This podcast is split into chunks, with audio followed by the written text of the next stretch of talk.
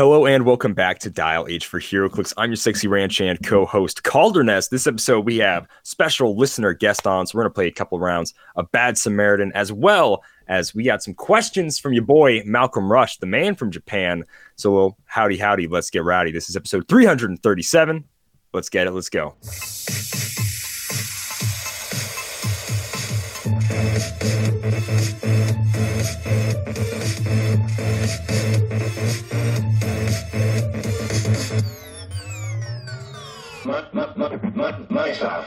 Dial H for HeroClix is brought to you by CoolStuffInc.com, where you can find cool stuff in stock every day, including all the latest HeroClix singles and CO products. Make sure you check them out at CoolStuffInc.com. Joining me, like always, in the studio, the live studio, is going to be my nemesis, Simeon Bruce. What's going on, Simeon? Oh, you know, just uh, uh, finished my 300 sets of uh, 20 pound dumbbell curls. Should have made that sound more impressive. Why? Why would you? if you're gonna lie about it? I couldn't something, think of good numbers. well. I couldn't think of good numbers. What's what's a heavy weight? Uh, tw- 50. 50 For is that? bigger than 20. There you go. Yeah, That's what I did. marginally bigger number. Well, I'm sure everybody in podcast land is so impressed listening to this on their drive home or wherever, and they're just like, "Wow, wow, that's Simeon Bruce, dumbbell curl 20 pounds. I'll be damned." Wow.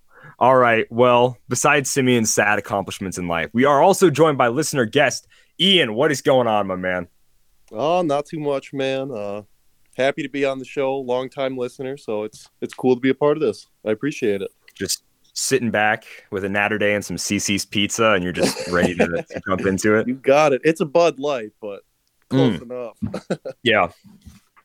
Some some of the pre-show banners melting in. So, Ian, we're gonna get to know you a little bit here. So, just starting right off, how did you get into HeroClix, my man, or when? What was the era?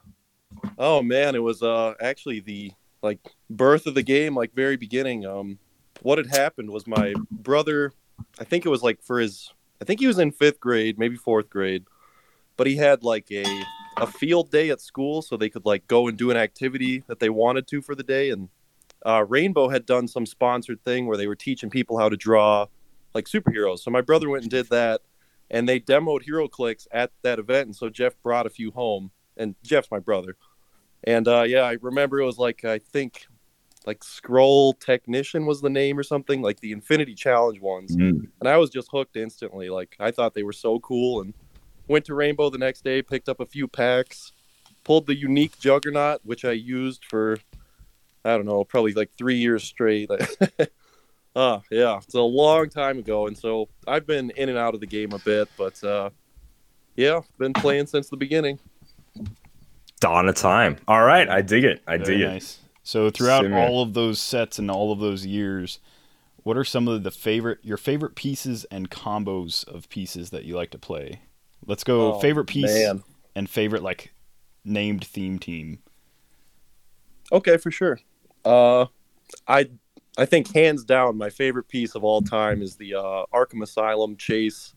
believe it's 099 Batman, the lamppost Batman. At the time, he was very Hmm. cool. He got stealth on the rim of Elevated, which was just, I guess, kind of unheard of at the time. He had Charge Flurry, some free smoke. He was just uh, the Batman that I wanted to play. He didn't have any defense powers, which was kind of lame, but uh, a lot of perplex would keep him alive. So easily my favorite figure. I think it's the best sculpt. It was a very playable Batman at the time, and yeah, just uh, love that figure. For favorite named theme, hmm, uh, that's a little tougher. Uh I think like lately, favorite, absolute favorite has been the Sentinels. Like the Sentinel teams, that you have so many ways to generate them. I have a ton of the uh, uncommon, like the Geo 02 Sentinels. So I've had a ton of fun playing those. Like uh, usually I play with a buddy Luke, who I've been playing with since I was probably like 13 or so, and uh, I've played the Sentinels pretty much nonstop against him for past like four or five months now. Oh, nice. Ooh, I recently got that's a tough team to uh, play against. Yeah, Sentinels are so good. Um, I recently was reminded on Facebook, like five, six maybe longer ago. Is it the we master got mold? yeah, we got that picture of the master mold, like the con exclusive, and like zero word on it. and It Mm. just hurts because I want it so bad. It looks Oh so my gosh, I am in the same boat, man. That yeah, that master mold would be a ton of fun to play. Like the old one back in Galactic Guardians was a blast, and the Sentinels he made were pretty bad. So, I mean, I'd like to do it with some uh, updated Sentinels for sure. Uh, have you played the old master mold with the uh, the factory and the new sentinels? Because it's kind of busted. I actually haven't. I I traded off my master mold phew, Oh, probably man. five six years ago. Yeah, I was clearing out space. I mean, my closet is just full of HeroClix at this point. So yeah i don't want to go on too much of a tangent but yeah like the old one when he first came out there wasn't a lot of options for sentinels like cheap Yep. sentinels and now there's just so many cheap sentinels you can Mhm. bring like cyclops sentinel on like his 50 point line or a tri sentinel on its retaliation line like all kinds of crazy stuff Oh my gosh, that would just be nasty. Yeah, at the time I Ooh, played it's him, it was the uh, the Chaos War Sentinels, and oh gosh, there might have been another one, but they were just uh, you know single base, tiny guys. Yeah, dude. Uh, looking at Sentinels now compared to like the ones from Days of Future Past or whatever back then, it's not even a comparison. It's not even funny. No, it's not. what were they like 60 points? yeah oh, geez, they were bad. at 150, 125, and 75. Ugh, ugh, ugh, awful. Yeah, in the span of like a year from Tri Sentinel coming out to then the uh, Dark Phoenix set, Sentinel Cure just got like a steroid injection and became a million times better. Oh yeah, it's it's seriously so much fun. Like you have so many options to uh you know get your leaderships and bring in the Sentinels, or you can run a team more focused on like mind controlling. You know, with uh, shoot, I'm drawing a blank on uh the Bastion, and then Bastion? Stealth Yeah, Sentinel yeah. or uh, Cyclops Sentinel. Like they're both such great targets. And another thing too is if you're just running robot theme, pairing it with the Latverian Engineer Pog from the Fantastic Four starter Mm. set Yeah. give it like a 14 defend and you're just you're putting out a lot of attacks oh yeah so yeah i'm a, I'm a huge fan of that team i All right, play it right somewhat competitively uh more more so like casually you know just a good time to get Yeah. a bunch of sentinels in You know, speaking of competitively, would you say you're more of a casual or like competi- competitive meta style HeroClix player? Uh i What do you think you play the most, anyways? i definitely play a lot more casual like as of right now especially with covid pretty much all the HeroClix i'm playing is with luke. And for the most part you know it's like we own a lot of the competitive stuff but it's just not as fun. So for a lot of the time what we do is because he lives in omaha now i'm in sioux falls. So whenever we do uh, end up being able to meet up usually there's a new set that comes out. So we'll just play like you know pretty much only that set like we'll make it a contained uh, kind of playing field. So we'll pick from the same set, and yeah, that's usually how it goes. And we'll just play like that for hours. So like most recently, we were just doing Spider-Man versus Spider-Man and playing with the case we bought. i found that to be like way way more So yeah, fun but competitively, I enjoy following. Yeah, for sure. Between the sets appeal tournament and uh, me and Calder doing the Thursday throwdowns, I think like the smaller set, uh, like inner set kind of like stuff, has been like way more fun for me lately than trying to wrap my head around what is currently happening. honestly and you know it, it opens up a lot of uh, figures you might not even think about playing and so you end up maybe finding a favorite or two like the uh, Mm, yeah. the iron patriot from the spider-man set the rare who has like the aoe perplex like he can target everybody within six if they share a keyword i believe and he can modify everybody like that he's been a ton of fun i've enjoyed playing him a lot lately Very nice. And then uh, let's go with um, so when you're doing like a kind of like fun build, what is like your favorite format to play? Like higher points? Are you doing reverse dials? What like what kind of shenanigans do you throw in there? Uh, for the most part, we do like 300 or 400 points, but uh, we've typed up rules before. Like we have a game. Uh, the most common one we play is just at the start of your turn, you roll two dice, and then each of those outcomes have like a different ability that happens. Like Uh, for example, if you roll an eight, which is you know a more common roll, it gives everybody on the map Earthbound until your next turn. So that can totally throw a wrench in your plan. Uh, the most fun one on there. So if you guys remember from the Superior Foes of Spider-Man set, the like the sketch variants, there's a, a sketch variant thug that we have, and so if you roll a ten, like at the start of your turn, you can give somebody on your team a power action to call in a cosmic thug, is what we call it.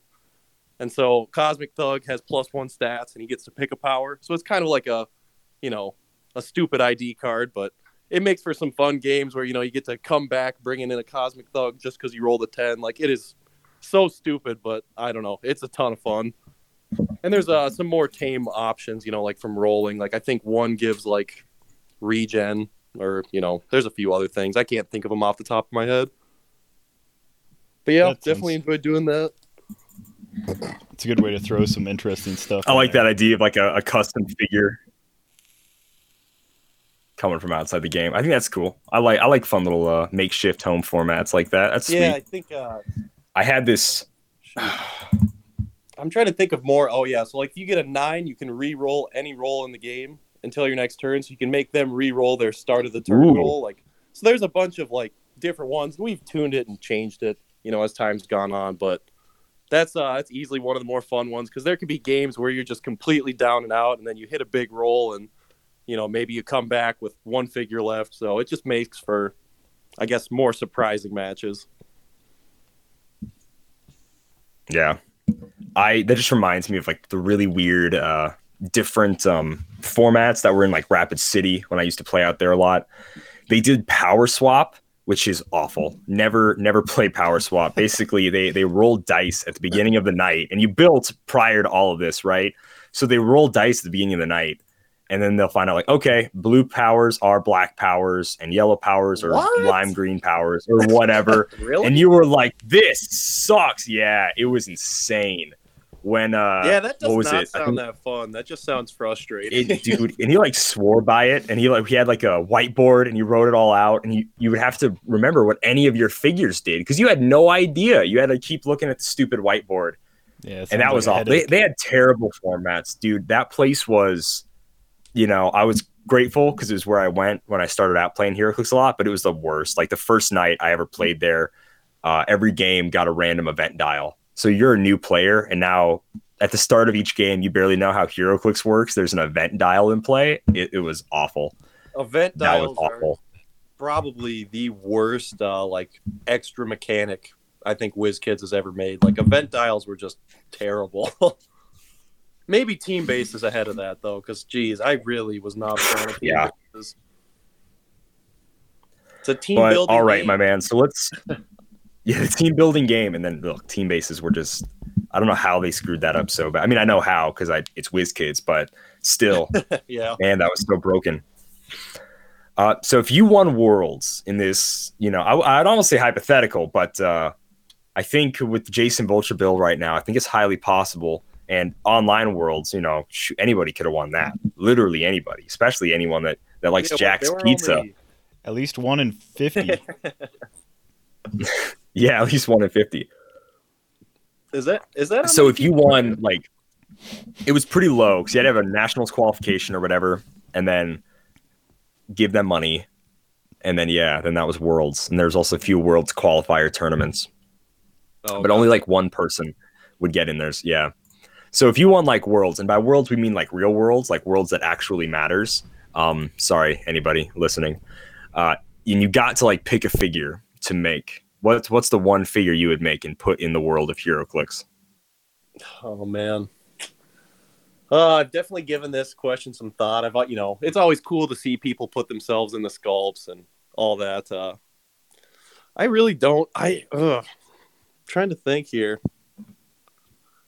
Part of me would want to just make Batman again, just to be like, ah, put myself in a Batman sculpt too. But I don't think that's what I would fall on. Oh, I don't know. I, that would probably be a game time decision for me for a while it would have been God Emperor Doom, but we obviously saw him in July. Because I was so disappointed when he wasn't in Battle World. I mean, I know why, like the the licensing agreement, I'm sure, but yeah, uh, as of right now, I don't think I have like a standout pick for that. Okay. That's pretty fair. My So if you were on a Batman sculpt, is it like Batman and Robin on the uh, like side of the building, but you're Robin, so you just you're like behind Batman on the little rope? Oh heck yeah, dude, that'd be so awesome. I pictured like Maybe a like being Batman like, beating over up a a building thug. Sorry. or something. Beating up a thug. Oh, there you go. really You anything get- yeah, like you gotta be the thug. Or I would just make like a a terrible common Batman, like give him like I don't know, like leap, climb, and smoke cloud. Just make him terrible. Make him a common. Be like, Oh, yep, this is your 2021 World Two Champion damage. figure. yeah, just like all the worst powers. Just give him give him nothing. I think that'd be pretty funny, but Do the Batman from the storyline where Character-wise, addicted sure. to Venom. uh, I don't think I've read. That oh one. yeah. I mean, I don't, I don't know much. Was that of like it 'cause after it- Knightfall, or is that? I read it like a long time ago, but like, uh, all I remember vividly from it is like the cover where he's like slouched back in a chair, like all like strung out, and there's like a bottle of Mm. pills in his hands that's like spilled onto the floor. Really? So it just looks like really uh, strung out Batman. Like he can't really even like get up out of his sofa. Yeah, maybe make that uh, into a sculpt. I'd be down with that. Just Batman like drugged out on a couch. He's a dual base character too. to fit the couch, obviously. Right. Yeah, right. Get that long couch, just like bags of Doritos, just like on the ground. Yeah, It's just super not dirty. to go on a tangent, but that's something that bugs me in HeroClix is when they include like terrain in the sculpt and then they make the sculpt like unnecessary. Like for example, the Captain America set way back when of um, him doing like a shield bounce out off a wall. It was a peanut based oh, figure. oh yeah. And it's just like, is Captain America bringing this wall with him to like bounce his shield off of? Like that doesn't make sense.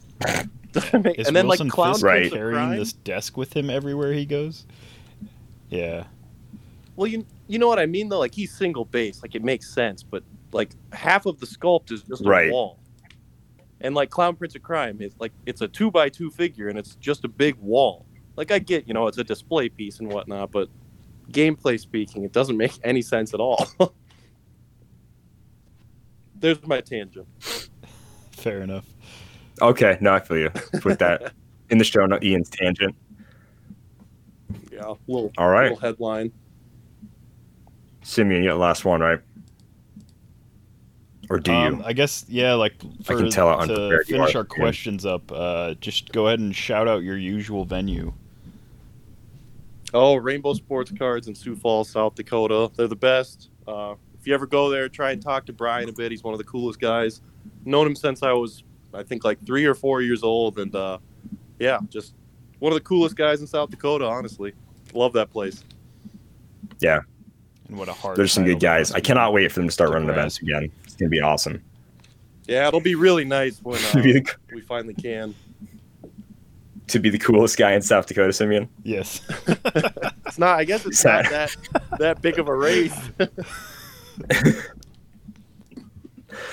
Uh, but putting all it right, out. uh, so we all got to know Ian a little bit better through that. So now we can go ahead and get started with what made us happy this week.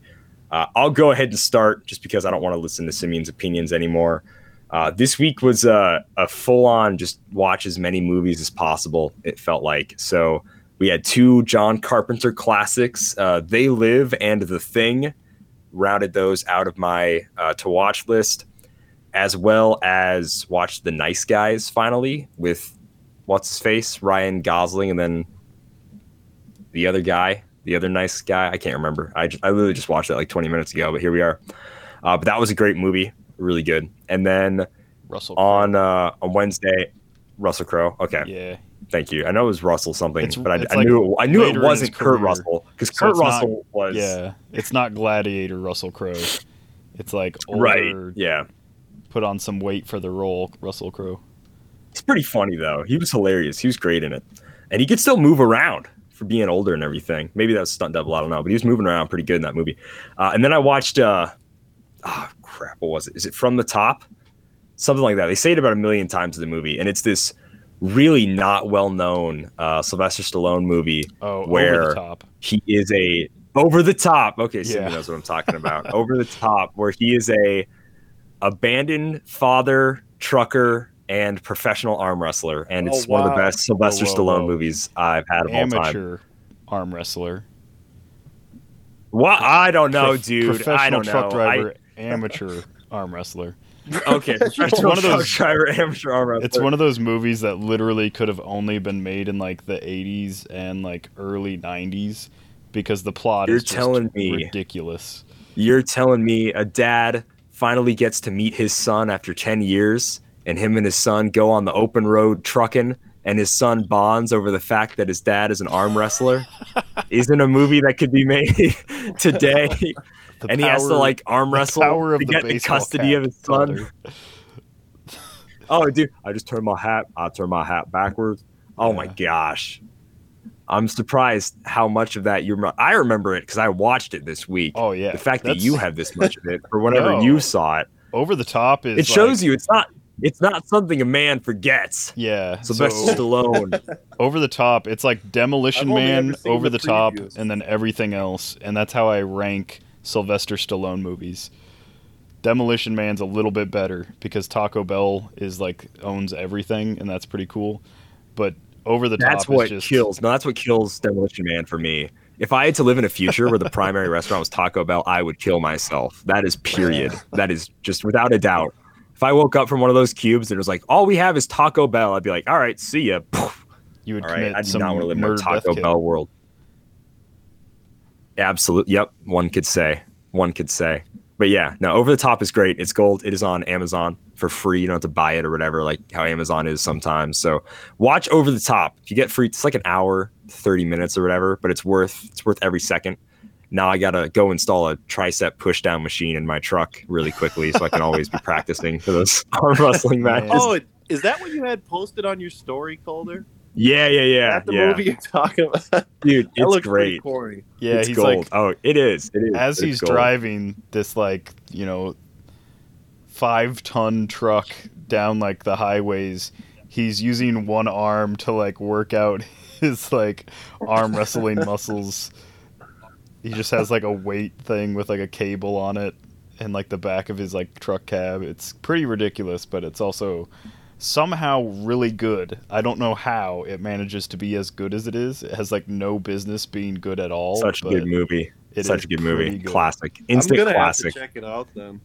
Oh yeah, absolutely. Listeners, go go watch it. Anyways, we talked about that for way too long. So let's let's move on to what made us happy this week. Uh, Ian, why don't you go ahead? Go next.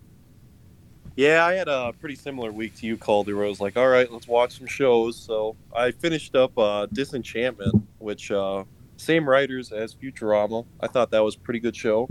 I think there's another season coming out here soon. So yeah, that was pretty good. And then I don't know, work's going well. We had some uh, management changes at the bar I work at on the weekend, so that was going over well, and had a pretty good Saturday night bartending.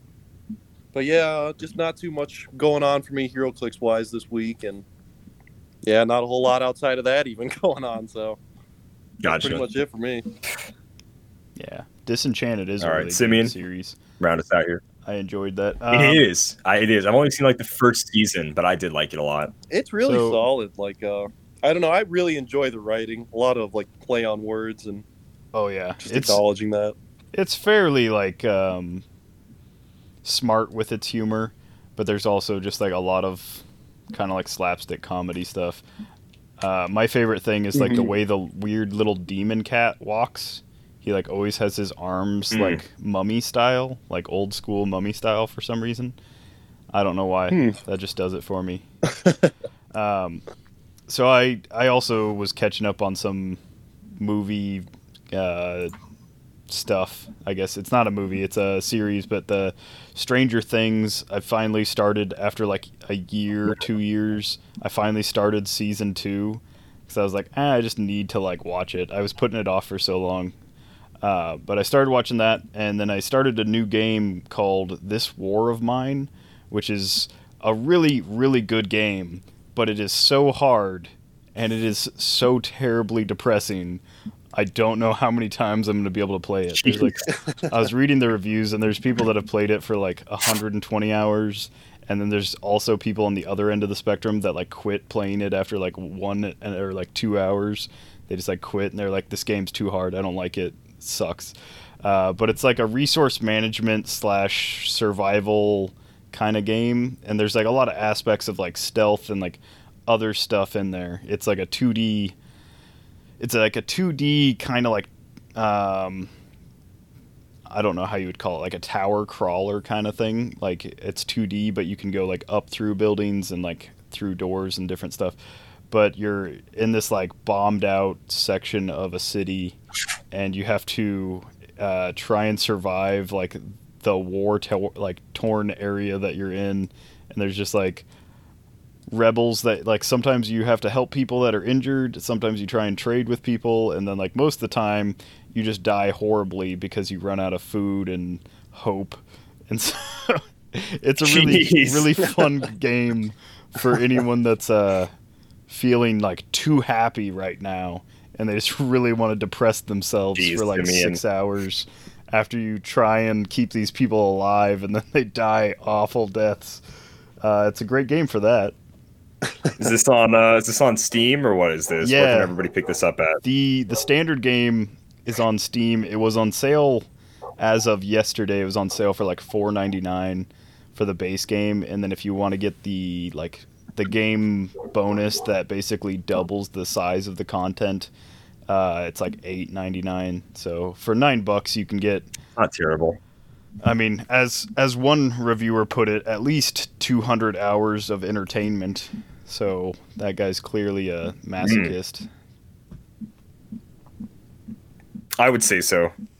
200 hours. I, I think even like similar games like Don't Starve, which is like a survival resource management. That And I love pretty that game. Yeah, I like It Don't Starve. but like I think I put like 90 hours into it and that's it. And I'm still alive on the world. I, I should probably go check in see what's up. But like One of the as fun as that game is, still couldn't put over 100 hours into it. Yeah, I've never played that one, but one of the worst aspects of this game is there's no undoing things that you've done.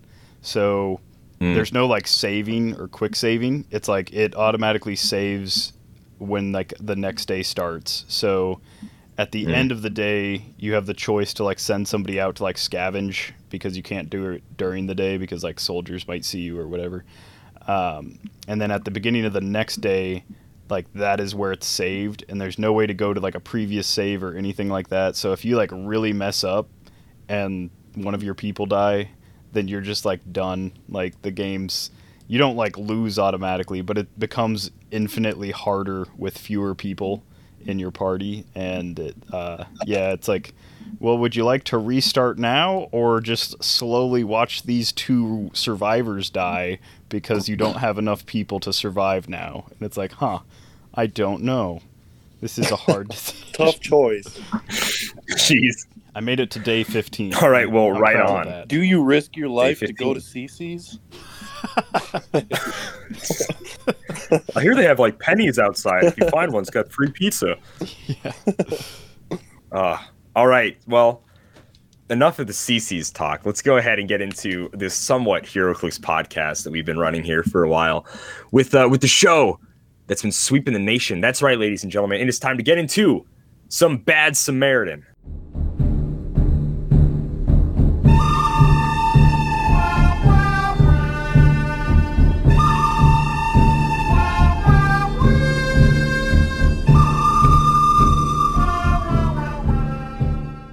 So, for those of you playing at home or need a quick uh, reminder on how Bad Samaritan works, it's been about a month. It's been a hot minute since we played it.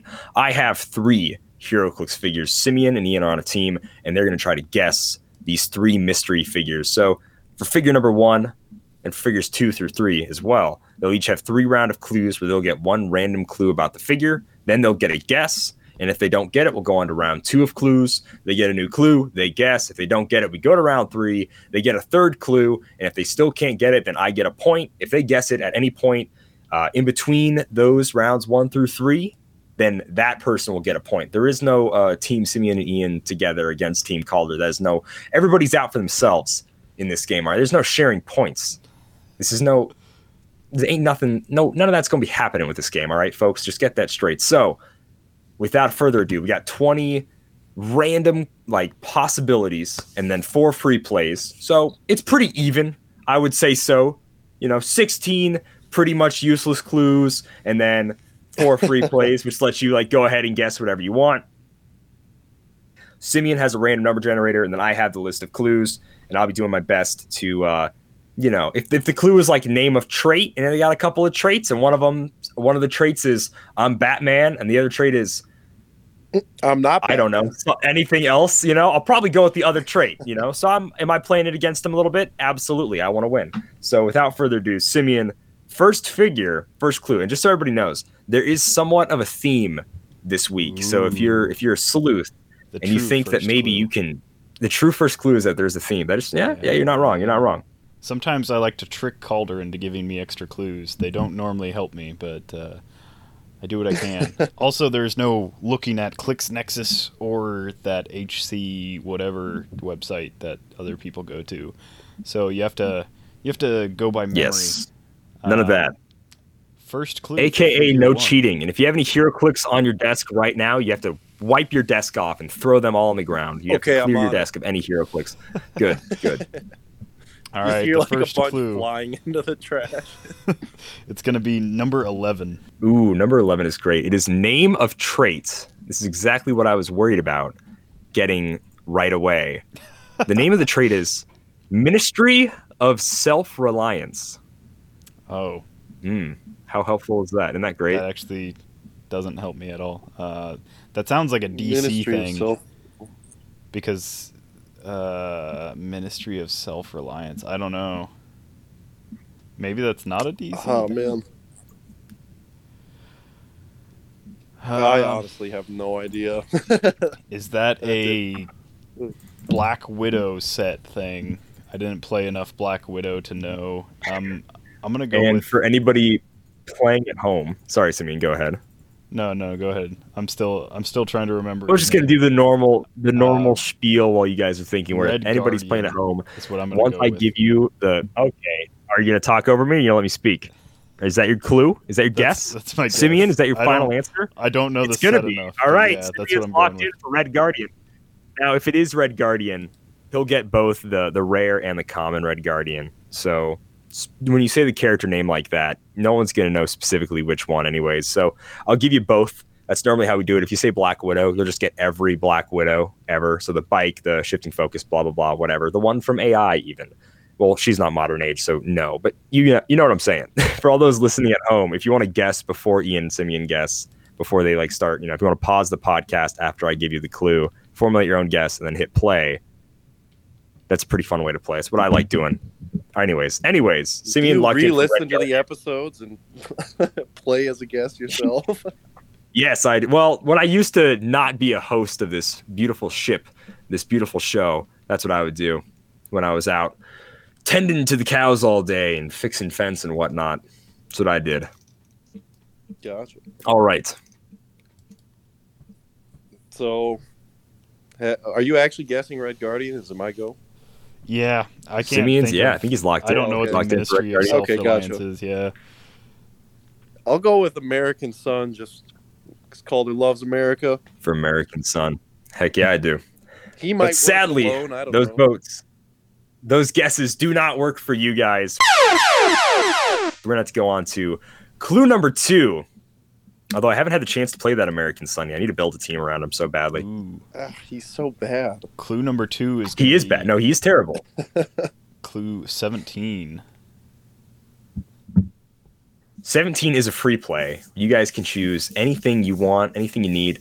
Very popular ones are going to be things like name of trait, which you already have, or named keyword, or set. Those are all very helpful. I think point value can help sometimes. It kind of depends.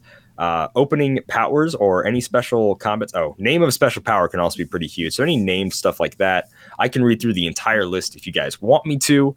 Uh, if not, feel free to choose any clue you Well, want if to know there's about a this theme figure. this week, what hmm, what would have the strongest correlation to finding out that theme? Uh, well, I will not tell you. Usually it's you based can- off like the character names, so we'll need the character name first. Uh, not always, but Oh, that's what you want me to tell you? Uh, yeah, we'll go ahead with character's name. Oh, character's name, yeah. Okay, going. No, I can't tell you that. I'm sorry. I- legally, I- I- legally obligated. I cannot tell you who the figure is. The set is going to be Rebirth. Oh, jeez. Okay. So you, you guys were right when you said earlier. Sounded like a DC set thing. It is correct. Yeah. Good thinking. Because it sounds like the opposite of Somebody already knows. like what, who this uh, is. John Constantine would be. Um, and Rebirth is great because I have played so little of that that I have no idea. Like Prez Rickard is the only figure from that. I know he doesn't have Ministry of Self Reliance. Uh, What's uh gosh, I think she was a like a common, maybe she was also an uncommon, maybe a rare even, uh like uh Deathstroke's daughter. What's her name? Ravager. That sounds like a trait.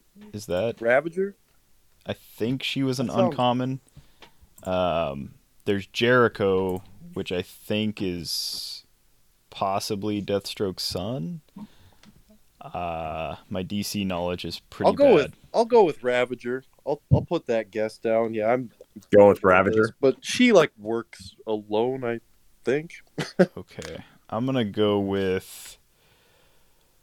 Uh, I want to go with uh, Mr. Terrific because I feel like that would be one of his things, but maybe it's like Veronica Cale or something.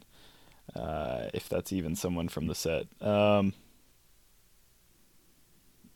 I'll go with Mr. Terrific. Yeah, I'm pretty sure it's not with him, but- Mr. Terrific. So locked in. Round two, figure number one, the Ravager and Mr. Terrific. It is going to be neither of those figures. I'm going to go to round three, baby. So maybe I can pull off a, a win here. I'm All excited. right. Third clue is going to be number four. Ooh, number four is number of clicks. This really does not help you much. I'm sorry. They have six clicks of life. Wow, what an incredibly unique number. Hmm. Nice. Six clicks. Oh gosh. Uh, I yeah, I do not does know mean anything about Rebirth. it's not one of the support figures, so it's not like Veronica Cale or Amanda Waller or uh, any of those people. Ministry of Self Reliance, Rebirth. Um, jeez. Doesn't ah gosh. I'm just trying to think of like any character that like would be part of like some sort of ministry of anything in that set because it se- that just seems like such a weird trait name. I don't even know what that trait would do. Uh, there weren't a lot of Yeah, generics really, in that uh, set, were there? Were there any generics in that set? No, there was none. I remember Isaac was telling us he's like, "Yeah, I bought no Rebirth because why would you if there's no generics?" It's like, well, good point. I remember there was that like 14 move Superboy. He was pretty cool, but I don't think he's uh You don't Oh, think he's a part of the ministry? um hmm. I think I'm just throwing out like oh, gosh.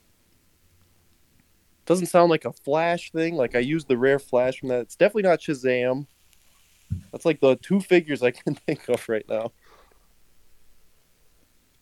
Well, and six clicks long means Mm. that it's it's definitely not like Billy Batson or Prez Rickard, any of those like cheaper people. It could be like What about like Nightwing? It's possible, um, but I don't Is think he that's part like of a something like shared that? trait that like other people have. What's the the rare uh, orphan? Is that the name of the lady that's?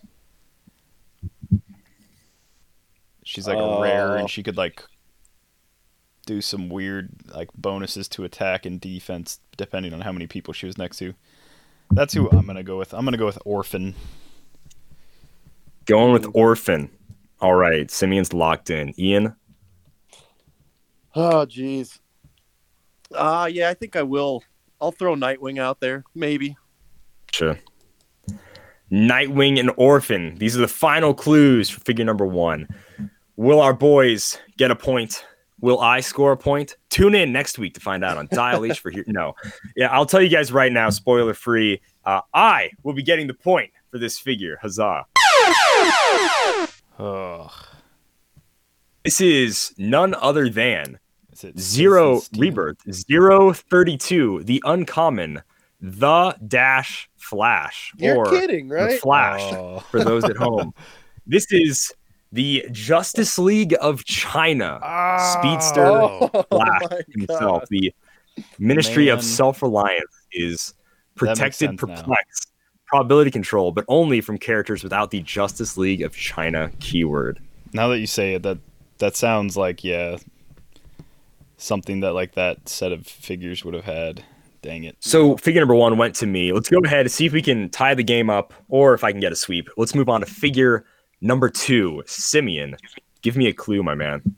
All right, figure two, clue number one is going to be number twelve or number two. Number two is going to be point value. This character is clocking in at 20 points. Oh, jeez. Ah, that almost narrows it down, but it doesn't for me. There's so many characters that are like 15 or 25. Uh, 20 Uh, points. Proteus on the dot. 20. Oh, It's so be someone should say line. Yeah. yes. All figures are going to be played at their highest point value. Their Oh. green click line number one. So 20 points is their top cost. Yeah. Yep. Gotcha. So it can't be Billy Batson then either, right? He, he could be 40. Correct. Gotcha. Yeah. Hmm, 20 Hmm. point figures. Ooh, jeez. 20 Hmm. points is not a lot of figures, to be honest. Um, even on like lower dial. Uh, I'm just trying to think of one. So, in a in the like All you need is one. that a character is like uh like a Star Trek Star Trek ensign where they can be played at 20 and you pick the starting line or 15 and you don't. Do they con- are they considered 20 points? They'll be played at 20, and then we'll use for like powers and reference for top dial. It'll be their first click. Okay. So even if they have multiple starting lines, can be played at Oh. 15, and you would roll to determine the starting line. We're still going to use click number one. I'll go with uh, shield. s- What are they, what are they called? Shield operative. Shield Diplomat? Uh, that's also one that's probably twenty. Yeah, I was thinking the, the shield generics from Captain America, the shield agent or whatever those guys are. Oh, the uh the aim like aim red, aim white. Those guys? Or no? No, I was thinking Captain America, but you're also naming ones that could be because aim red is also twenty. Um, do you know what I'm talking about, Calder? Can I just say shield? I, I know what you're talking guy? about. You mean, and you're meaning specifically the ones that can be played on their alternate lines. Yeah, whatever that Oh. guy. 'Cause There's also a shield Uh. character in that set that is like a normal four clicks, and then there are ones that have the alternate point values or the alternate starting lines. I I'm know going- what you mean. I'm locking in with Diplomat. You're locking in with Diplomat. Double shield. Simeon is going for Shield Agent. S dot H dot I dot E dot. All right. It is going to be neither of those. We need to go to round two, figure number two of clues here. Let's uh let's see what you guys got here. All right. See if you get something good. Second clue is going to be number 12. Number 12 is going to be any special combat symbols. Are you guys ready for this? None. This character does not have any special combat symbols. So it is normal boot, normal fist, normal shield, no stripe, and normal starburst. At 20 points, I for sure thought he'd have at least Indom. yeah, I was I was expecting sharpshooter and flight. handing out all that all that indom. Oh sh- Maybe duo yeah. attack. Jeez. I don't know. Most 20 point figures, I mean, you expect to see it. All right. Uh, Uh, so I think I'm gonna go with aim red. That seemed like a good guess. Ian threw that out there for me. all right, stealing guesses because you're not smart enough to think of your own. I got you. I'll I mean, that The only down, other like 20 point figure I can think of is like Happy Hogan from the Captain America set. So I'll go with that. Oh wait, no, he has okay. flight. Does he have flight? He's given flight through his move special. Yeah, Yeah, I don't I'm think he has it on his dial. if- He only has it on click one, I think. Okay, yeah, 'Cause I know for sure you can knock him off of it, but I'll go with that then. All right, going for Happy Hogan and aim red. It is going to be, just so you know, he does not gain flight. He can carry people with flight, is what you're thinking of, though. Oh, but God. I got you. Anyways, it is going to be neither of those. So I'm feeling pretty comfortable moving into round three here, Hmm. potentially getting a shutout victory this week. Third clue is going to be number 13. Third and final clue, number 13, is opening movement power.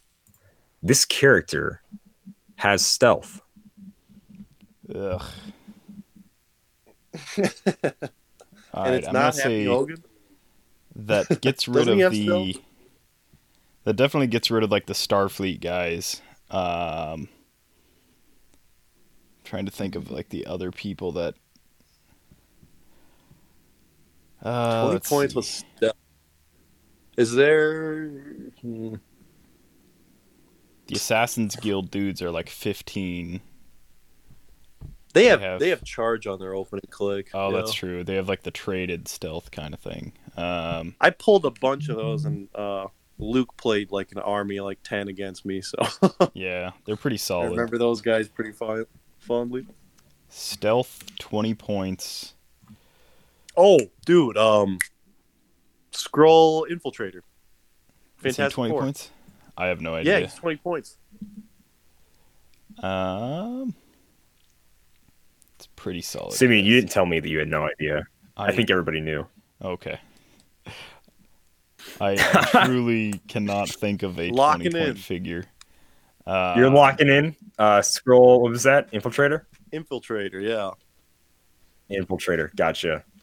Getting locked in. Simeon. Now we're just waiting on you to have a wrong guess here, so we can move on, Yeah. and I can sweep.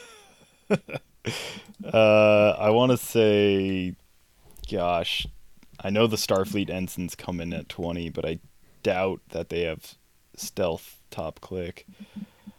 Uh, I don't know anything about the Star Trek Ooh. figures, man. Never, never touched them. The nuke clones. Good. It's a safe way to be. stealth. I wouldn't. I wouldn't touch those figures either. Um, Simeon, say literally anything, please. Literally anything at this point. I, I'll go with the Hydra from Earth X because the the man Thank the man Hydra guy that looks like Falcon from Earth X is 20, but I It's okay. I know he doesn't have Both stealth. the Hydras have sidestep. You're locked in though. It's okay. I'm gonna keep you locked in because it doesn't matter what your guess was because Ian already said it. It is the Skrull Damn Infiltrator right. Let's go. 007 from the Fantastic Four. oh, that's Yeah, from played a- Fantastic All right. Four. a Oh, okay. him. I was thinking from the Captain Marvel movie set, and I was like, I can't remember the Skrull from there, but makes me feel a Yeah, little no, bit Silly, silly. The main set common. I played like a brigade of him with the common Green Lantern. I think I had like six or seven of them, and I was just carting them around. It was a ton of fun. So I got a point. Ian has a point. Simeon needs to get a point to tie this game up. In which case, I'll have to choose some random, who knows, tiebreaker figure. But let's go ahead and move on to figure number three. Clue number one. First clue is gonna be. Oh. It's gonna be number three. Number three is going to be set. This character is from the Fantastic Four set. All right, now is when I'm gonna start thinking about Calder's theme. So we've got a Skrull infiltrator. We have the Flash. And we have something from the Fantastic Four. it's the theme, like imposters or something. Um, I have no Something idea. from- It's very I it's a very bad theme. I can't think about it. Uh, I'm just gonna go with my favorite figure. Uh, no, I'm not because that's too obvious to Calder. I'm gonna go with one that Calder doesn't think is that obvious. I'm gonna go with Red Hulk from the Fantastic Four set. Okay. All right. I'll, Okay. I'll take. Simeon uh, locked in with the Red Hulk. I'll take Living Laser. All right. Ian locked in with Living Laser. It is going to be neither of those. Figure number three. Clue number two. Second clue is gonna be number 17. Ooh, number 17 is going to be a free play, so I can tell you guys anything you want to know about this figure. Keyword. Uh, let's see. We got significant appearance, uh, point value, set number of clicks, rarity, set number, name keyword, generic keyword, improved movement or targeting, top dial stats, name of a special power, name of trait, any special combat symbols, opening movement, attack, defense, and damage power. Those are all separate, and those are all of the possible clues you guys can choose from. I think uh, name of a trait or rarity would be the best way to narrow this one down because we already have the set. Let's do it. Which one you want to go with? You want to go with name of trait or rarity? Let's do name of trait. Why not? Name of a trait. All right. The name of a trait is going to be reforming the Fantastic Four. well, that narrows it down. Okay. I think that makes it a Sue Storm if I'm correct. Uh, so I'll say I think there's a Sue Storm and then like Invisible Woman, and that's the amount of names that they get. So I'll go with uh, let's see, reforming the Fantastic Four. I'm pretty sure that's the Sue Storm thing. I've only played it like a hundred times, so I don't know a hundred percent. But I'll go with uh, Invisible Woman.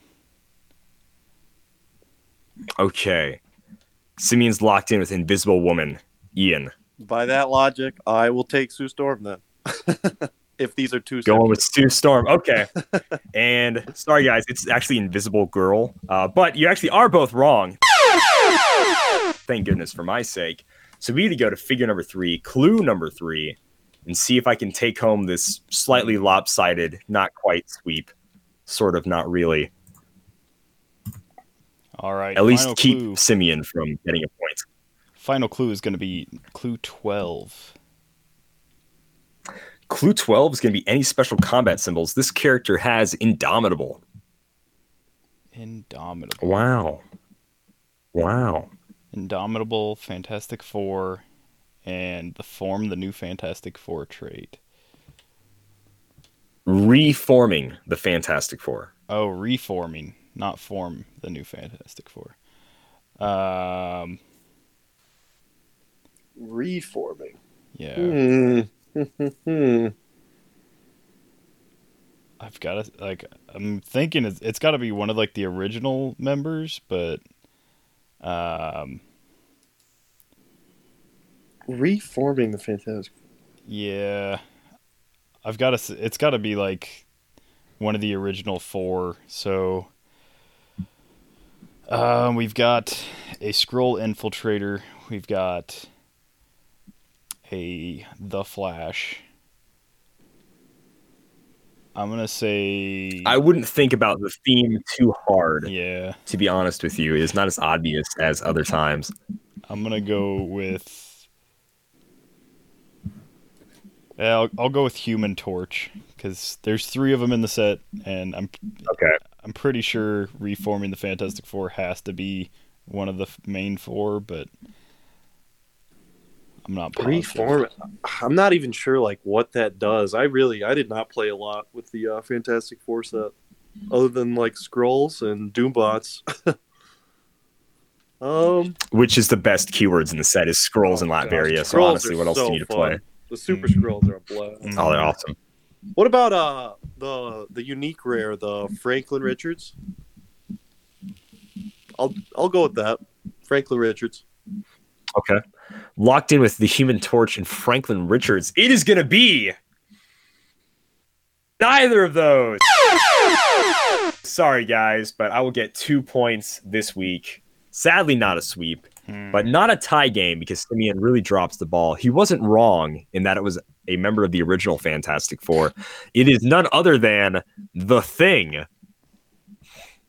The So you had a reforming one in three shot Four. of guessing it. I, I'm going to assume That's every uncommon version of the Fantastic Four had this trait. Oh What- jeez, probably really? Was the uncommon thing? I will assume so. This is the uncommon thing. The uncommon Mr. Fantastic has a trait reforming the Fantastic Four. So does Invisible Woman, and yeah, so does Human Torch. So you weren't wrong with your guess, except for the fact that the Thing is the only member of this version of the Fantastic Four to have Indom with that trait. Uh, only Oh. thing to give it away. that should have been yeah. So the theme the theme this week was a little rough, and if if you weren't paying attention to what made me happy this week, you wouldn't have gotten it. But I watched a slew of movies, including The Thing, uh, They Live, which is Skrull Infiltrator being represented by. Uh, and this actually has nothing to do with the the actual movies I've seen, but The Flash is what I'm using to represent Big Trouble in Little China. All films directed by John Carpenter. Oh, Fair geez. enough. How did we not Fair enough. up on that theme? Yeah. Had had the thing been first, I might have caught on, but maybe not. Probably not. Probably. Uh, yeah. We'll see. To be fair, I've the Hey. uncommon Fantastic Four, like the main four Fantastic Fours in the uncommon slot, because those are their ones in red. The only one I've ever put on a team is Invisible Woman, so that she can swap people of like 50 points in. And that is literally the only reason that I've ever played that piece. I I do not like any of those figures from the uncommon slot. Yeah, they are. Oof, they were rough. And that's going to conclude Bad Samaritan, guys. And we'll also conclude our guest part of the show as we move on to just me and Simeon going to go ahead and talk about community and answer some Malcolm questions. So, Ian, before we let you go, if there's any shout outs you want to do before you uh, jump off the podcast, now is your time to go ahead and get them in, my man.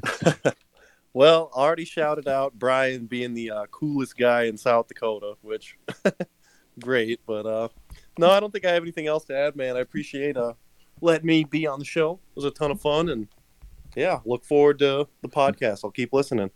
Absolutely. We're going to have to get you on when there's like actual news happening in the world so we can Yeah, talk that about would be something great. next That time. would be great. For sure. It was great uh, having Oh, you on. Oh, actually, dude. wait, I do have one uh, shout out. Sorry. Oh, go ahead. Uh, shout out to the the guy on Facebook who makes dice, Stan uh, Sifka. Is that how you say his last name? Stan Strakowski. Strakowski. Strakow- Oh, geez, I'm not sure Oh, where yeah. I pulled that from, but uh, yeah, I ordered.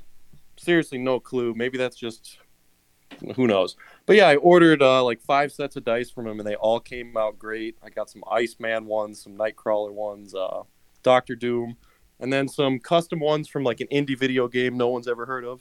But yeah, he made them great, and the commission fee was next to nothing. So yeah, he did a great job. And seriously, if you like custom dice, go to that guy.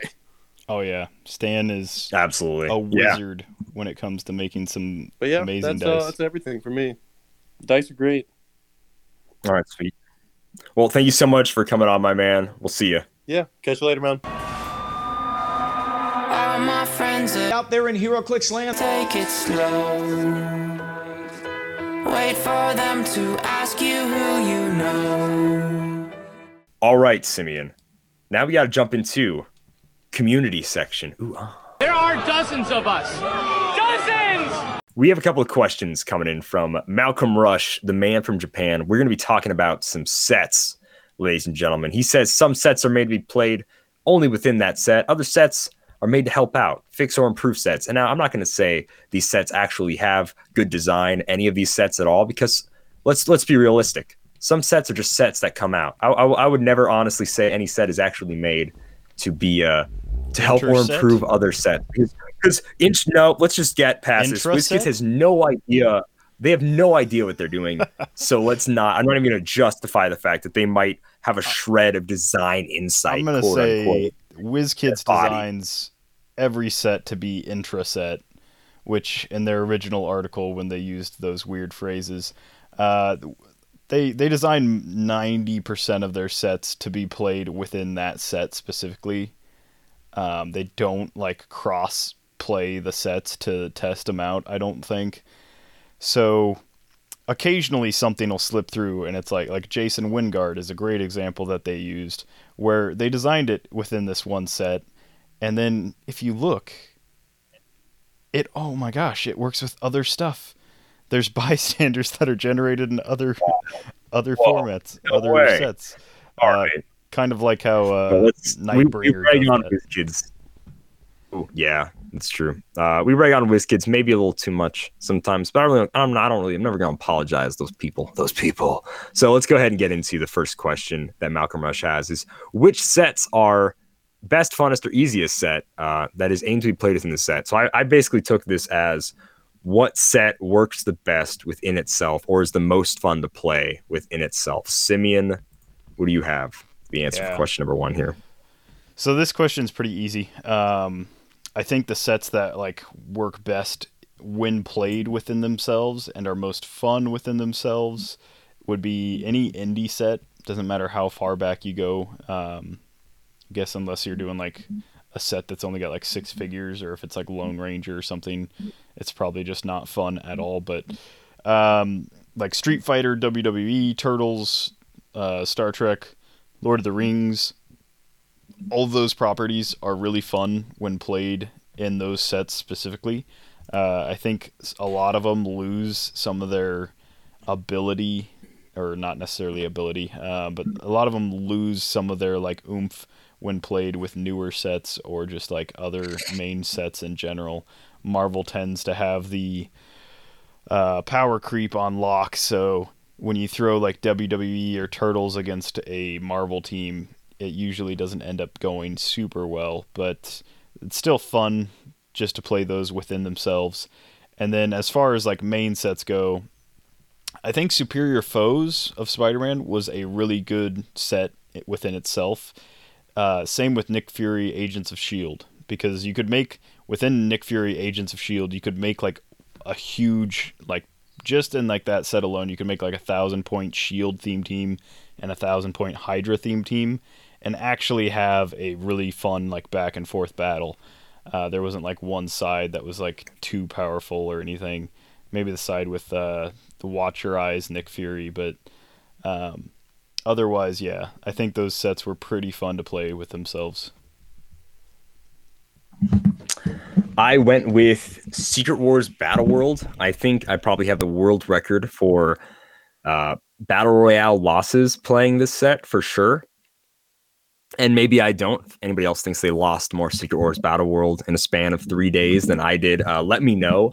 But I played a ton of this set, and I I just really enjoyed how it worked within itself. Now, in a sealed environment, you pull Regent or Black Panther, it's you know you're Dunzo, you win. Everybody else loses. But in a within itself type of deal, the keywords are all you know.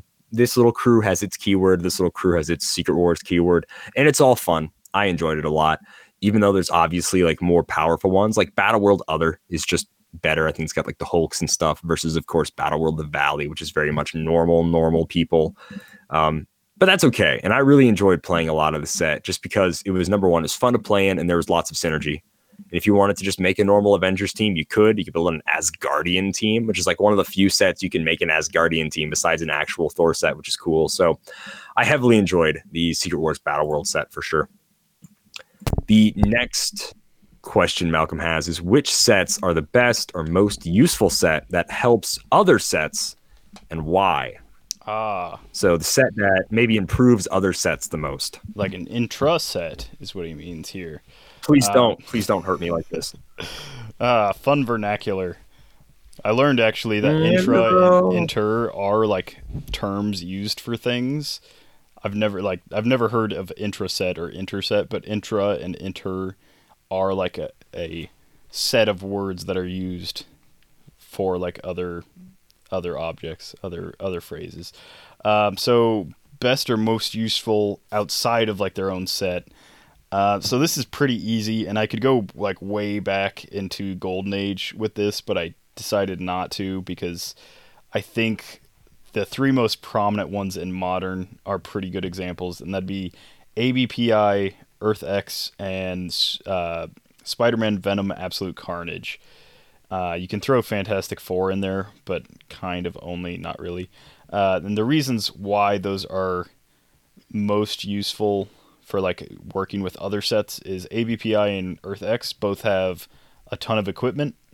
Um, they have a ton of characters that work well with generic keywords. And then, of course, Spider Man Venom Absolute Carnage has amazing team building synergy. The ability to t- grab a bunch of uh, generic keywords and turn them into named theme teams, and then also combo those with figures from other, uh, like other uh, generic keywords or Spider Man family makes it really good outside of that set.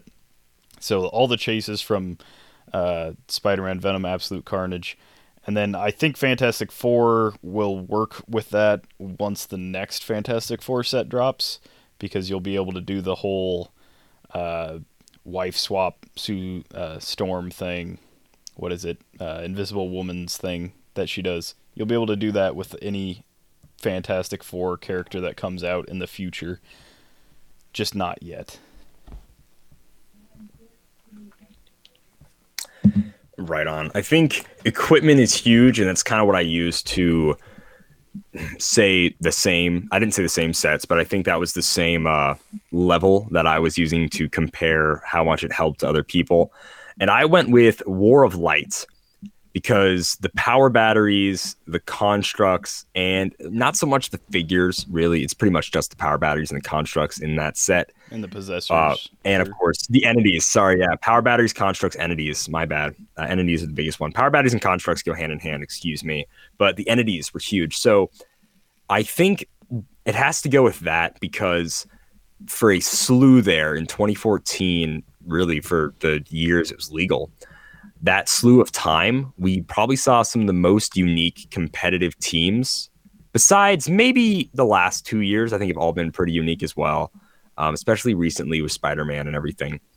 But I think, I think that set helped out a ton because you when you would see teams that were making like top five, top eight, whatever, they were all wildly different.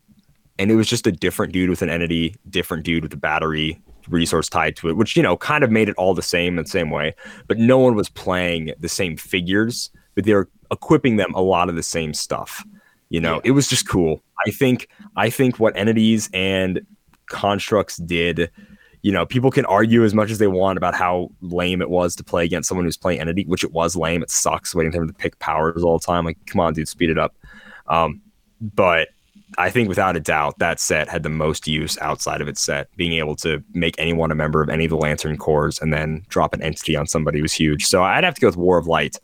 That helps out other sets. Yeah. In a similar vein, I think that's what the new Galactus uh, Herald dial is going to be. It'll kind of open up it. Uh, we haven't seen it yet, but maybe in like the next couple sets we'll see something. Um, but it's kind of opened it up to like some like figures that were probably like a B or C tier, like not the first thing you'd grab for a competitive team, but you slap some power cosmic and some other like pretty decent bonuses onto them and all of a sudden you have like a character that's worth playing a lot kind of thing. Oh yeah, totally. I can't wait to see all the random figures and even like uh, Happy Little HeroClix, the Galactus Herald tournament. Seeing all the different figures people are choosing for Galactus Herald there is also really cool. So Galactus is going to be thrown around a ton, a ton. All right, number four. Oh, sorry, number three. Which sets help fill out missing characters that were left out from a different set? So maybe a set came out and you're like, man, they missed a slew of figures for that keyword, and they were like, boom, filling it out, baby, making it look all nice.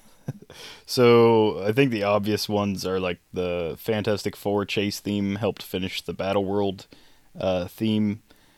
Um, ABPI finished out the chase 10 million BC for the most part. There's two convention exclusives that are also set in there. Um, and then I guess like technically any set that revisits like any Spider-Man set that gets made might revisit Spider-Man characters that haven't been clixed or haven't been clixed recently or like same with like any DC set might bring more like Titans or uh who knows like Justice League Dark or something like that into the fold. And so any set that revisits franchises usually adds some more to it.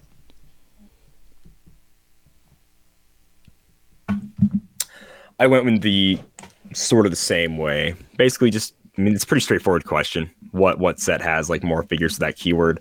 So far for me, I guess I'm going with Fantastic Four and Captain America and the Avengers because they have the only other figures outside of Earth X to have figures with the Earth X keyword, and there's a ton of figures we're missing from that set. We could do another half Earth X set, half something else set because Lord knows Earth X was not a real Earth X set. We could do another half Earth X set and get all of the figures we need still from Earth X. I honestly hope House of X has some of the Earth X X Men. That that would be so cool but I know they aren't going to have any of those because WizKids will always make an X Men set that that I will never buy any of because it sucks and it's Did gonna suck. They they Um, finally unmasked the Earth X Daredevil. Like they finally uh, think they know. I did, is. but I now now I've got to like buy all of that comic run because I, I forgot it was happening honestly, and I love the Earth X universe, so I need to buy that comic run anyways. But I'm so behind on comic books and like what is coming out and what I need to like add to my pull list or whatever. Where I didn't even know they were doing an Earth X story until I saw that article that like Daredevil has been unmasked, which I guess it's not Deadpool, but it's also not Right. probably Matt Murdock. I don't know who it is. I didn't click the rest of the article or whatever. Uh, yeah, I'm not gonna give um, it I'm away. curious. Um, Yeah, don't be spoiler. I'm not gonna give it away, but yeah, it's it's basically somebody who has very Deadpool-ish powers, but isn't Deadpool. Um, Yes. But yeah, so it's just- Obnoxio the clown. basically, it's or uh, what's what's the one dude from the Deadpool X Force? Um, Oh, Madcap. Madcap. Yeah, it's kind of like somebody. I mean, we already have like a bunch of figures that basically do that, but I think his whole thing isn't regeneration. I think it's like resurrection. I don't think it's regen. It's resurrection is his power. Whatever the difference is, I don't really care. Um, but yeah, I won't spoil Yeah. the, the actual name of the figure. See, now that makes me want it to be one character who I heavily enjoy. So we'll have to see. Anyways, moving on. So yeah, any set that fills out the Earth X keyword is what I would go with pretty much. Number four, which sets are the most difficult to build from within that set and why?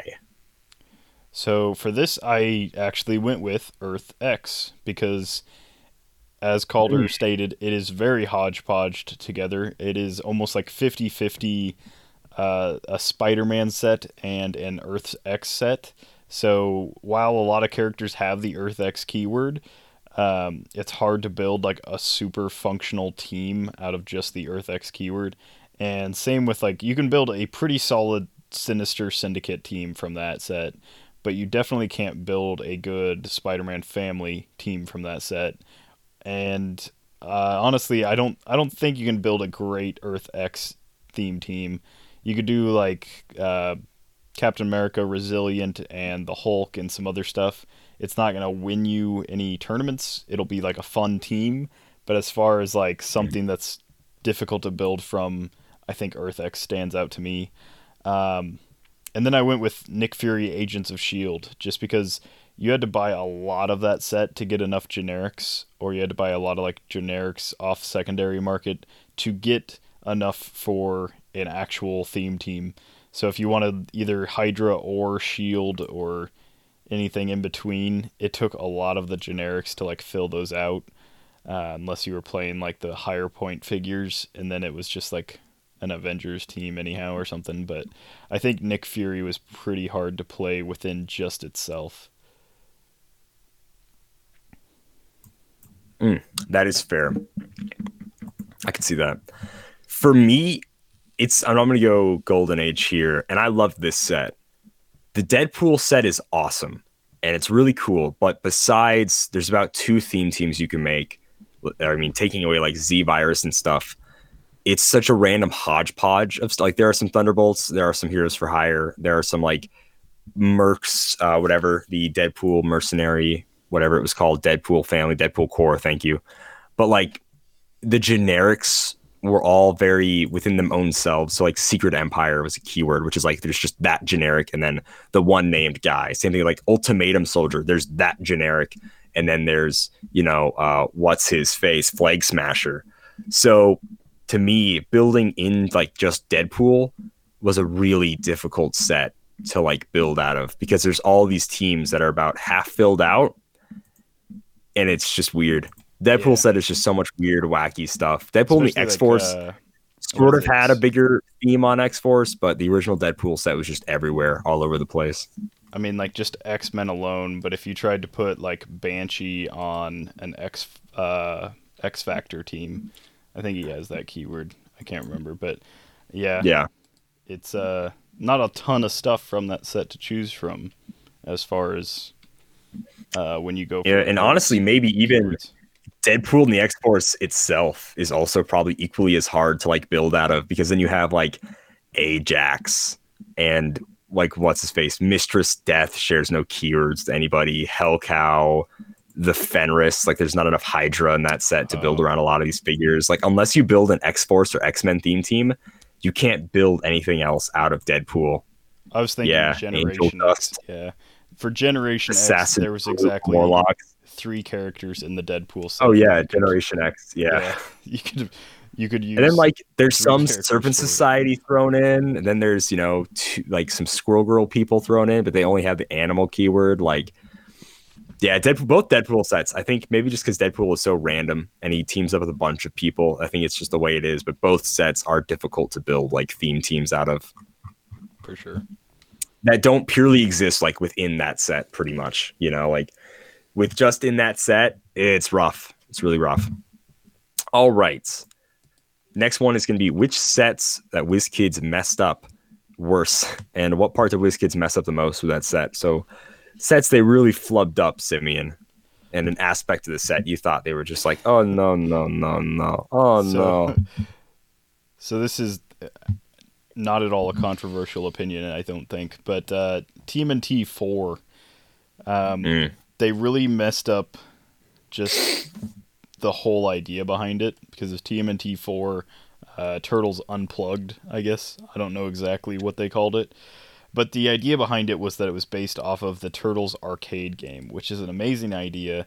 If you look at a lot of the figures in the set, they've got like a digitized pixel look to them, which I actually really liked. A lot of people don't, but I actually really liked it. When you get into like the generics like Stone Warrior and you get into the um, the like some of the rares like Karai and the Rat King and Baxter Stockman and all of the super rares, they are all already like pre-made um they're already like reused sculpts. So almost half the set was reused sculpts. Uh, I think it was the commons, uncommons, and then the chases. So most of the rares, all of the super rares. No. Hold on were- a second. Those chases had completely different sculpts, Simeon. Yeah. They're on rocket skateboards, for yeah, goodness sake. Yeah, so the, the Totally chases different. were also resculpts of the the commons from the set or from Don't like say. the fast forces. Um, but yeah, I think they really flubbed it. If they had just gone 100% in on the video game aspect and just like really hammered home like the so I really like the figures um like General Trag. He's got level boss flashing orange. The first time each game General Trag would be KO'd, instead turn him to click 6, then heal him 1 if an opposing force has one or two characters on it, otherwise heal him 2. Protected pulse wave. So like the the fact that they had like level boss flashing orange and the really cool one was the fast forces main turtles had the continue tokens which was like uh, the quarter tokens. Oh, those were cool. yeah. I think that was like the first time i played the fast forces um, and i was like oh you can use like these continue tokens from anywhere on your force. Your opponent gets 25 points because it's a quarter. And you get to keep like that character. You click them to click two and then you get to keep that character on your force. That was amazing. That was really cool. That was like one of the best parts of like the whole set was the fast forces also the shredder from the fast forces was really good. Um, being able to play all of the turtles against the shredder and actually have like a pretty decent battle was pretty awesome. But in the main set when you have resculpts and really like just kind of phoned in characters like Baxter Stockman and the Rat King and uh, the super rares like really didn't have all the super rares from that set had Tales of the TMNT and they really didn't have a whole lot of synergy with that. Um, it just really it was kind of like a letdown. Like if you pulled a Mhm. super rare from, especially since it was a gravity feed, if you pulled a super rare and it wasn't like Alopex or Krang, you were just kind of disappointed that it was like a turtle because they were all kind of bad. And then same with the chases. Uh, when I first like started buying into the set, I pulled a couple of the chases, and I was just like, "There's nothing here that I really care about." So I was trading my chases for like generics and um, like alopex and like any of the rares that I was missing and stuff because Mm. even though I really liked the uh, pixelated kind of like style they did it, I just think a full set of pixelated art would have been a much better idea. Um, I don't know if they were trying to appease some people by doing it like half and half, but I think what they ended up with was like kind of like they kind of just didn't do it ha- like full either way. So like you've got some characters that are just resculpts from previous sets, some characters that are like the pixelated versions and cool, and then at the end of the day you've got a majority of a set that's not going to get played by most people. So that's the one that I think they really flubbed. Um, and then I, I'll also shout out Rebirth because Rebirth, to this day, I still think it felt like it was like four years old when it came out. Like the point formula it's was so really bad. weird. There was no title characters. There was no equipment. The chases didn't seem like they were fully fleshed out. Like compared to the KC chases from World's Finest, it felt like the Rebirth chases were halfway done, and they were just like, eh, yeah, they don't need any more clicks of life. We'll just cut it off there. Um, no stop clicks on any of them. Nothing super interesting. It was just weird. It was weird that I was paying so many points for a character that wasn't even half as good as some of the Marvel stuff. And so yeah, I feel like Rebirth as a whole, there's like a few redeeming characters in that set, but I feel like as a whole, it's pretty bad. I'll absolutely agree with that. As for mine, this may come as a surprise to some people. Uh, not a surprise to a lot of people, for those that like kind of pay attention to the show. Uh, but Captain America and the Avengers is a set that I think WizKids really screwed up. Like, I'm like the biggest Captain America fan ever, and by There's so halfway many through Captain the preview, Americas I in the set. realized, there's so many dude, Avengers in the set. yeah, that part is cool. like that's all like well and good. But as someone who it's like my favorite version of Captain America is the 80s to 90s hotline Captain America. It's him and Falcon and D Man shows up for a little bit. Captain America as Jack Monroe is Nomad as a sidekick for a little bit. That whole like kind of that version of Captain America is my favorite version. We did get of the captain, and I wanted of the captain for so long, a normal captain, not a one with a hammer. So that was awesome. So big ups there. There's not a single Steve Rogers above the rare rarity. The chases are not themed around Captain America whatsoever. They're this throwaway chase theme that's just like they all have the clicks effects again, and you're like, wow, cool. Uh, who the hell cares? Some Don't care. Didn't ask. Super don't even need it. Thanks for Like, ruining. In my opinion, Yeah, Absorbing Absorbing Man Man not absolutely does not need a clicks effect. Namor Um, also doesn't need it because he makes water terrain already, and, the we get clicks is water just water markers, terrain. Yeah. Uh, so like there's there's a lot of characters unless it like attaches to an opposing character the clicks effects hardly are needed uh, it's usually things that can already be counted with like some sort of token uh, we already have hundreds of characters that have the ability to give opposing characters tokens without a clicks effects clicks FX looks cool on like the base but when they first announced it, I was really expecting it to be like spread throughout the set, and the fact that it was chase specific really kind of turned me off. just chases. There's that, and then there's the whole. It's Captain America and the Avengers, but we also failed to mention that it's also Captain America and the Thunderbolts and the Masters of Evil. Out of all the issues of Cap that I own, just from that standpoint, he has fought the Masters of Evil by himself zero times by himself. As an Avenger, sure, a bunch of times. He's also fought the Thunderbolts kind of as an Avenger and by himself zero times. Like maybe he's fought the Avenger, you know, Thunderbolts once or twice, whatever, but like doesn't happen a lot. I don't think of the Masters of Evil and Thunderbolts as being Captain America specific villains. I actually think the Serpent Society are very Captain America specific villains, but you put them in a Spider Man set some time ago. Another thing that hurts about the Captain America set, and I could go on like all day about this, is they put this big emphasis on different people that held the Captain America mantle. And we got all the people that were already in Click's form that have held the Captain America mantle. Yeah, a new Josiah X is cool, or a new uh whatever. Isaiah Bradley is cool, but we already got him. Peggy Carter, she's cool. We already have her. Not as Captain America, but we have her. Falcon, we already have him as Captain America. Same. Let's do, too. you know, yeah, same sculpt, which is just rough. But like after Captain America gets goes under ice in the 40s, three different people pretend to be Captain America. The one dude that was like uh, the Super Patriot or whatever, just Patriot, I think, was Captain America. The Spirit of 76 was Captain America. And then in the 50s, there's the Commie Smasher Captain America with Jack Monroe as Bucky. And then we also get John Walker. We never got, we didn't, number one, it sucks we didn't get a new John Walker in this set as US agent. We didn't get him as the Super Patriot or as Captain America when he was Captain America. Like, if you're going to say you're going to focus on different people that have held the mantle of the shield, make ones we've never gotten before. Like, as a Captain America fan, I'm just so incredibly let down. This was such a set for just not me. It was for your average Marvel dude who sort of gets stuff. Like when Scott Porter was talking about the videos, and it was just all I just didn't care about any of it because it really wasn't Captain America based. And I love talking about Captain America comic stuff. And this set had such a little bit of that. Also, to continue with the rant, what is with the mini Iron Man sub theme? Nothing made me want to punch a WizKids employee more than getting Pepper Potts, Happy Hogan, three Iron Men, shifting focused Iron Men when we could have used those slots to fill out more shifting focused Captain America.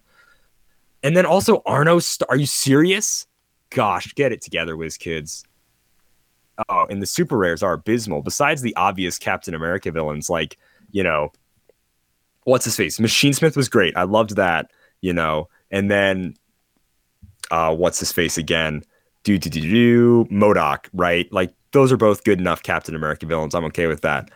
And then we throw in Immortal Hulk. Cap had nothing to do with that story. Black Widow, you know, he might have had something to do with her. I honestly don't know what she is from, like at all. I have no clue. Ironheart, she's got nothing to do with anything with Captain America. I don't know. She's not even an Avenger. That's what hurts Zeke me. Stain, the Zeke Stane. Zeke Stane, boom. Man There's another one, right? Uh, Captain America. No, exactly. Like that's another thing. Like that's yet again, like that's an Iron Man character. War Machine, sure, he's an Avenger, but that's an Iron Man character. Like, what was with the mini Iron Man sub theme in this set? I hate it. And the Mandarin, straight up an Iron Man villain. Are you serious? You really threw the Mandarin in here? I want to. Oh, whoever decided on this terrible set list of characters deserves to get punched in the mouth because this is probably the least favorite. This is one of my least favorite sets of all time, and it's a Captain America set. And I think that just goes to show how how much they screwed up this set.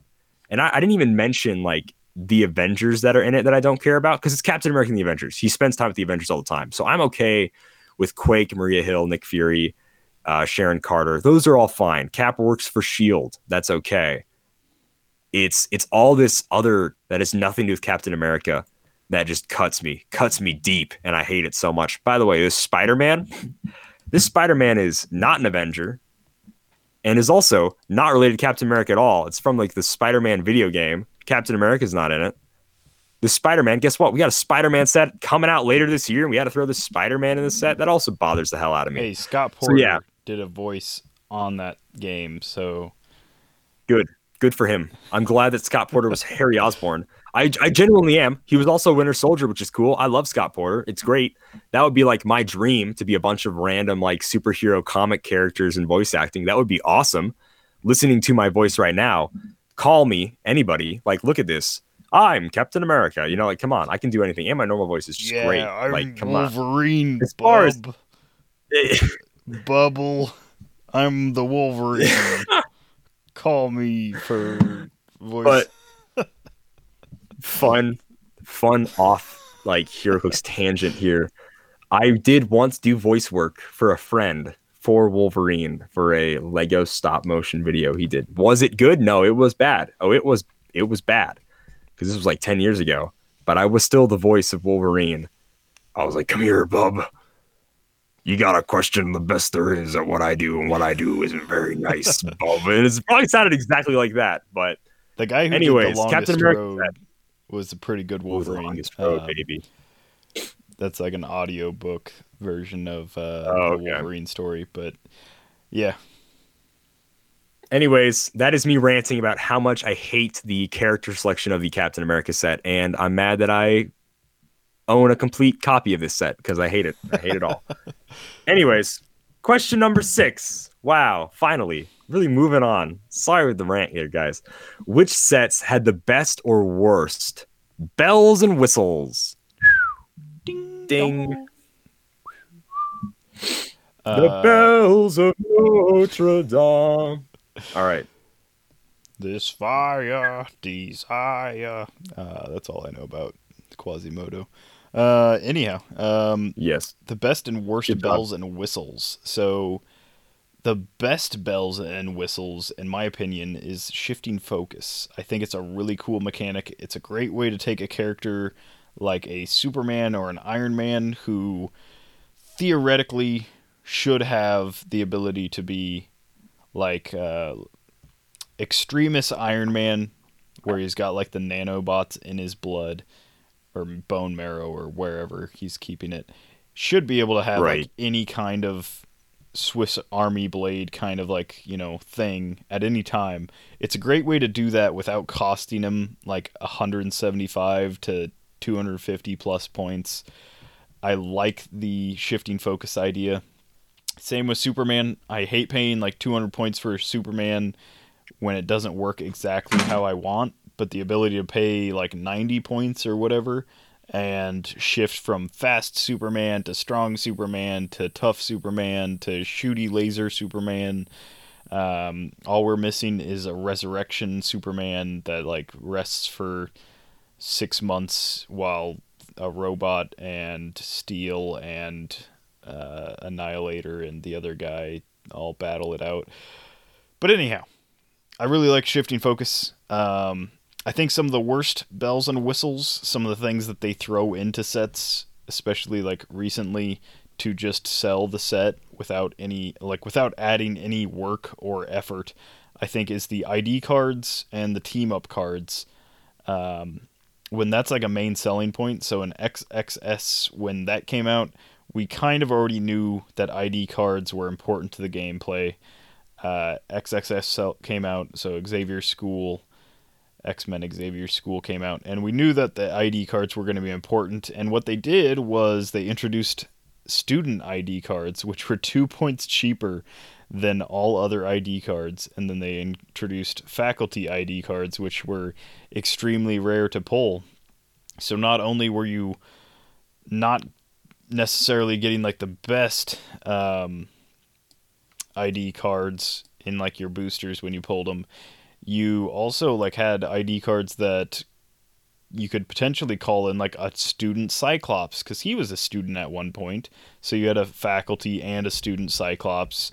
Uh, luckily, you didn't have a faculty and student Wolverine, but they fixed that with their summer OP event to give you the wanted posters. So there were two Wolverine ID cards at one time. But as a main selling point for a game that is based around 3D miniatures, pre painted like miniatures, figurines on like the table, having these 2D objects like ID cards and team up cards is just super lame to me. Um, things that I really like are objects, even resources to an extent, things that actually have like a physical space. Something that I really love that they haven't done in a while is the 3D terrain, the like 2x2 terrain. And at a certain point, they even had like the invisible jet was terrain and stuff like that. That was really cool.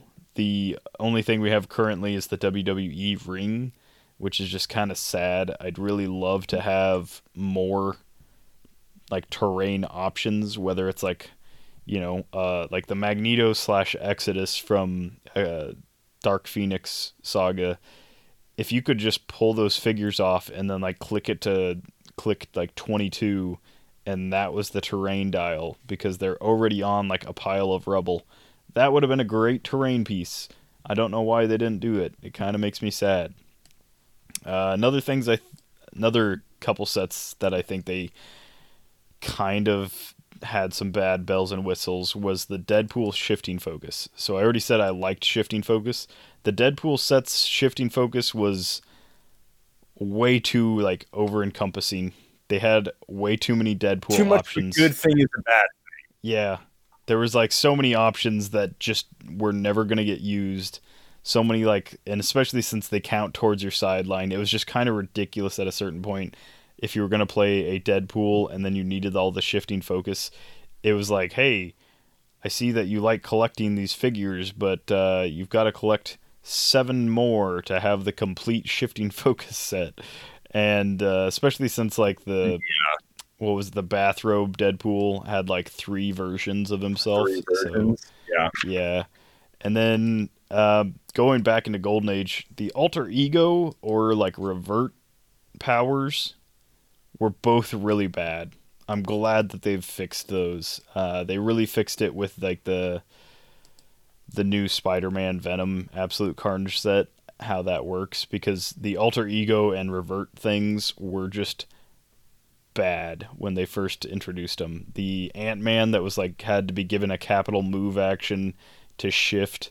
So it was like not yeah. only you have to waste one of your action tokens to shift, that's also the thing you do that turn for that character. And then revert dials, a lot of times they were only on like one or two clicks of the dial. So if you didn't somehow just land on that and also be able to give that character like an action, I think it was like a power action or whatever, that character just couldn't revert. And then you lost the whole ability to do that and you became a big pile of nothing. Usually got KO'd after that because it was like towards the end of the dial. And uh, yeah, not saying that like the revert and alter ego, I don't think were huge bells and whistles for their sets, but man, they really missed the ball on those kind of mechanics. I think one of my favorite bells and whistles is anything that has removable stuff from the sculpt. So the original Captain America set comes to mind. I really loved the taking off the test tube for Weapon X breaking out or Captain America thawing from the ice, as well as like Falcon, like his actual bird came off his sculpt. Now, did it fall over all the time? Yeah, absolutely. But still came, you know, Red Wing came off the sculpt, which is great. And then same thing with Monkey Joe came off the sculpt sitting on his little stump is cute. I love I love characters like that, bystanders that like are Torch in that physically removed from the sculpt. Human Torch, yeah, yep. Human Torch has removable Nova Flame, which is cool.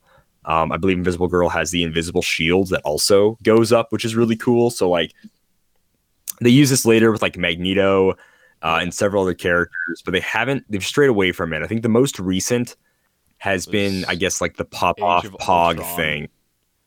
Well, yeah, well, I mean, I think the some, the pop off yeah, Pog technically was like with the Batman who laughs, you know. So once they sort of figured out how to use stuff like that, like that is cool in in the same way that like Monkey Joe and whatever was cool. Like so, there's that. But yeah, you're right. Age of Ultron had um was it Kang had Who like was the that? Was it time bubble? Graviton.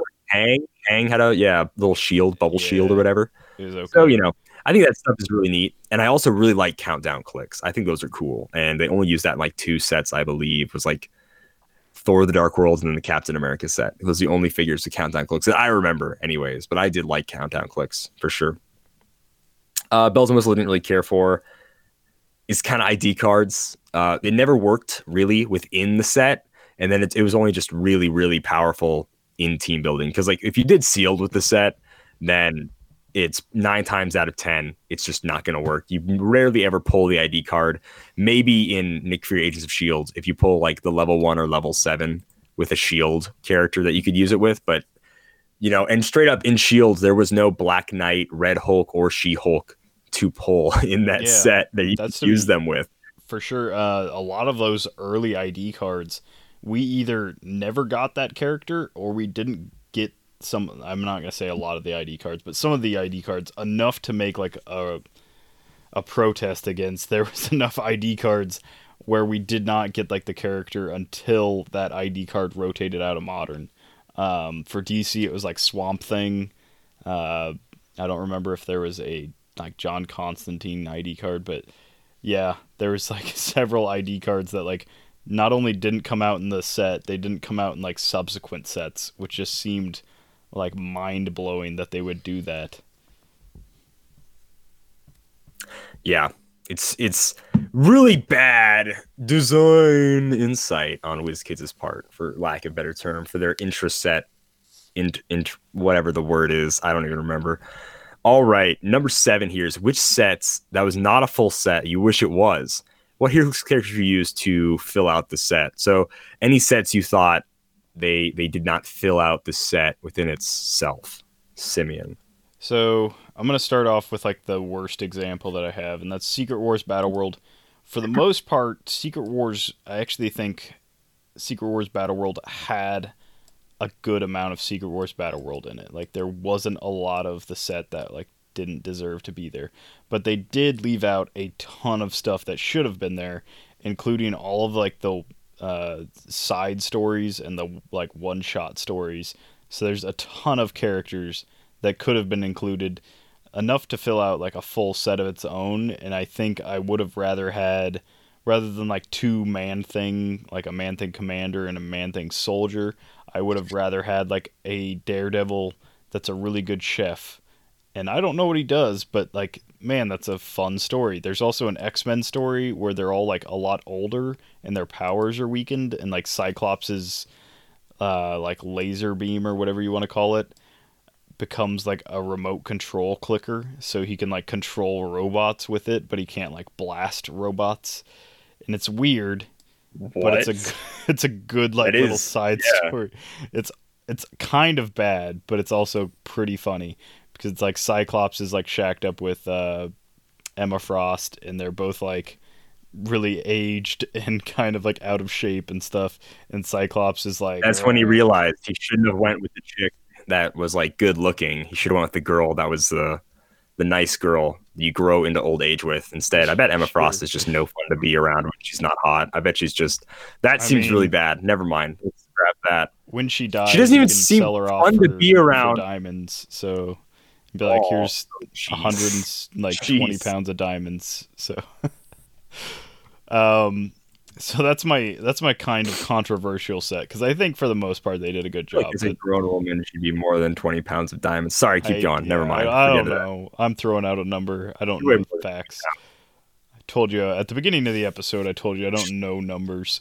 Um, Yeah, I think a better two sets than uh, Secret Wars Battle World would have been Elseworlds and What If. So both of those were like half sets because they were like our summer OP event kind of things.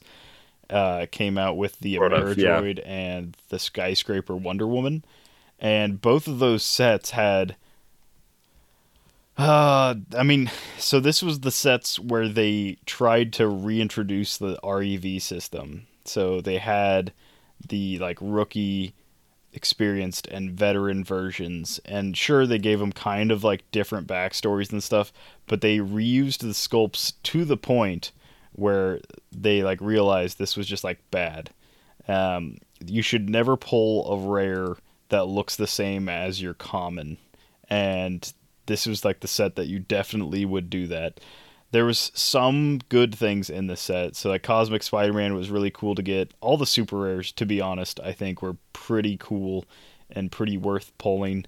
I did not care for any of the chases because like I think when it comes to what if, there's so many good what if stories that it just really annoyed me that uh, they didn't like hit on some like the better ones and then they had like a runaways sub theme that didn't even like fit into the set. And i was like if you're gonna go like go 15th anniversary and you're gonna do what if you could just like go you know crazy. And this was before like they knew that marvel was gonna allow them to just make whatever but there's so many marvel what if stories. Yeah. and same with earth x. Like earth x at least earth x or not earth x jeez at least elseworlds Elseworlds, at least the chase theme was from an like a really popular Yeah. Elseworlds kind of style story.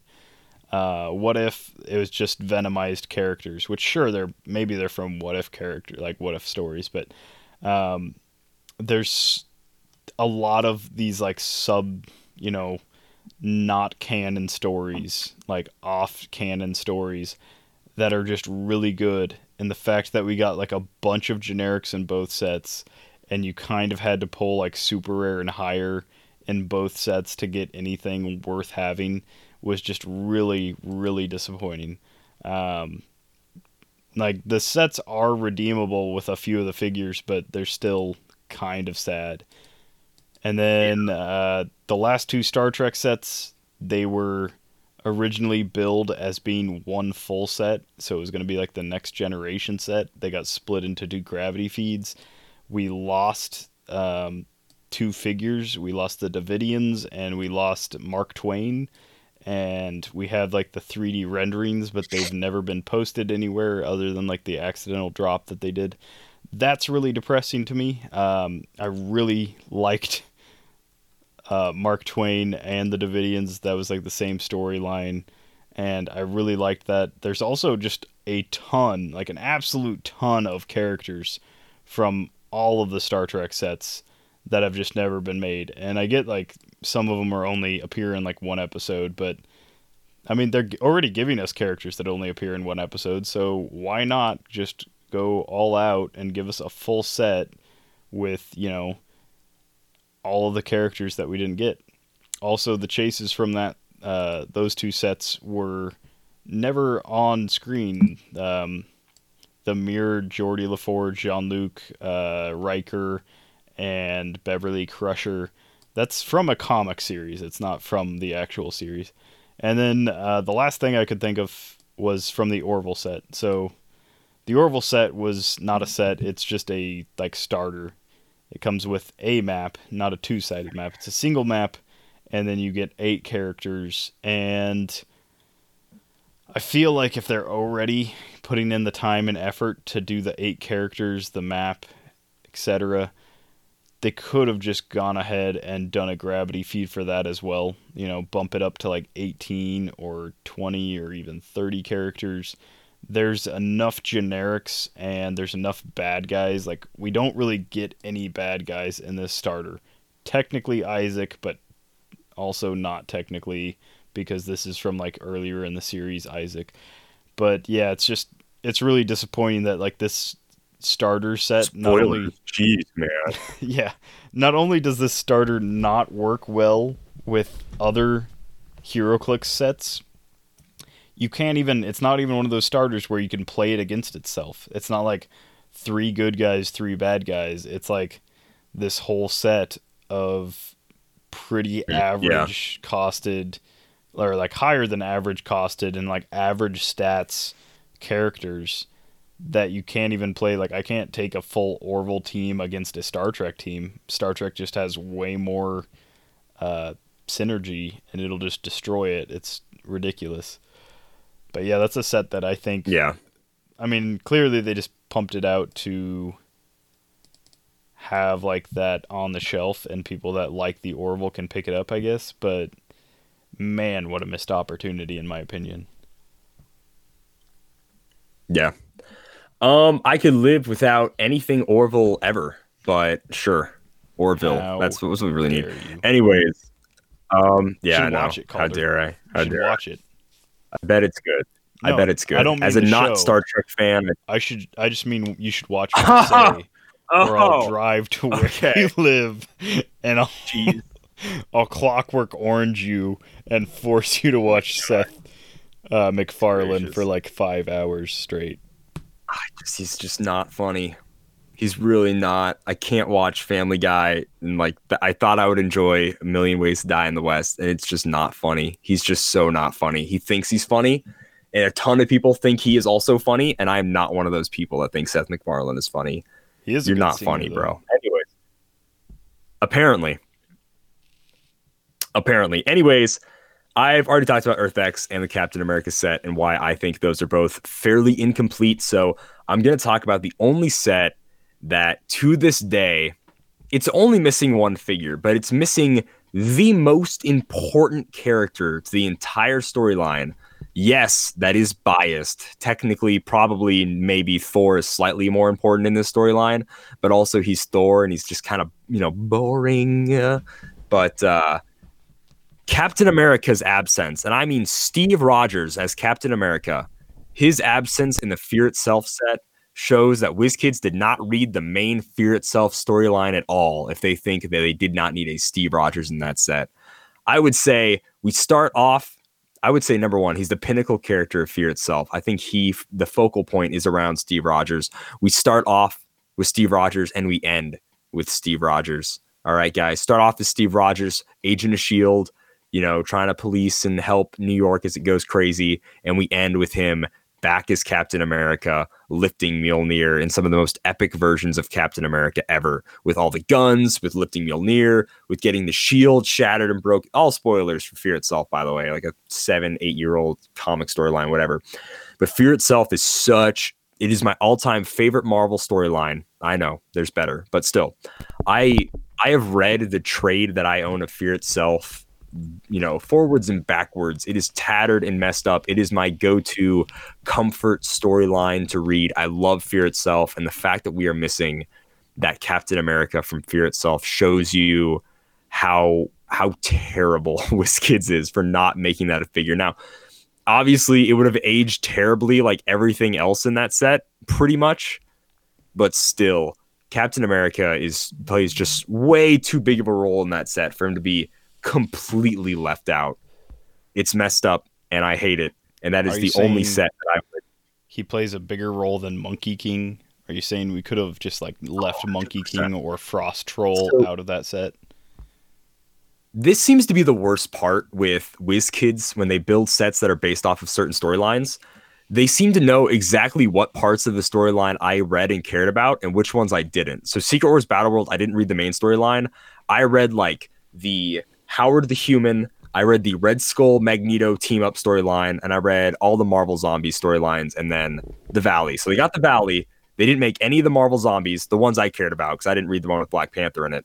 They did not make the really awesome Magneto and Red Skull team up, which was like their own version, like Suicide Squad with like Winter Soldier, Electro, whatever. It was awesome and you know they they sort of did the valley but they they missed a lot of people from the valley which is only like maybe four or five more characters. And then they underpowered the valley a lot. So like they really missed the mark for me. Oh and uh the spider-man. I loved the spider island set and they only made like the spider versions of people and then the one version where it was they mutated somebody else. Okay sorry two versions iron goblin and then the vampire captain marvel. They did not make the Abomination Hulk or like whatever that was, or the Werewolf Captain America, or like some of the other like filler, like really awesome versions of characters. Like they half did that one, Spider Island, they, they half did, which sucked. So, and then when it comes to Fear itself, they did all the side story stuff. Like they did, they had the main characters, right? They had the worthy, they had the mighty. The mighty show up for a panel and then they they sort of have some talking as the mighty when they have their super powered versions of their either like Wolverine armor or like spider knives that help him sling webs better, some BS that makes no sense, right? Like the mighty show up for like the last five pages in the last issue. Like that's it. It's like they show up, they're there, whatever.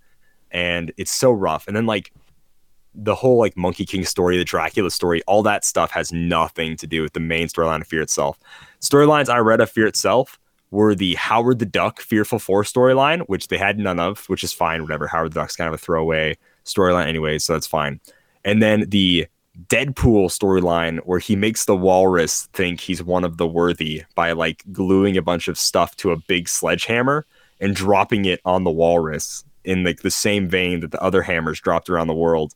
And then he made the walrus think he actually had like powers. And then for some reason he actually somehow like got him or something. I don't know what happened to that story. And then Deadpool actually had to actually take care of the walrus, which is hilarious. So like that would have been two figures you could have thrown in that set from a side storyline I cared about. So yeah, majority of the time when they make sets based around a storyline, they basically choose the parts of the storyline I don't care about, or if they do any parts I do care about, they do them either the characters I don't like or they like half do them.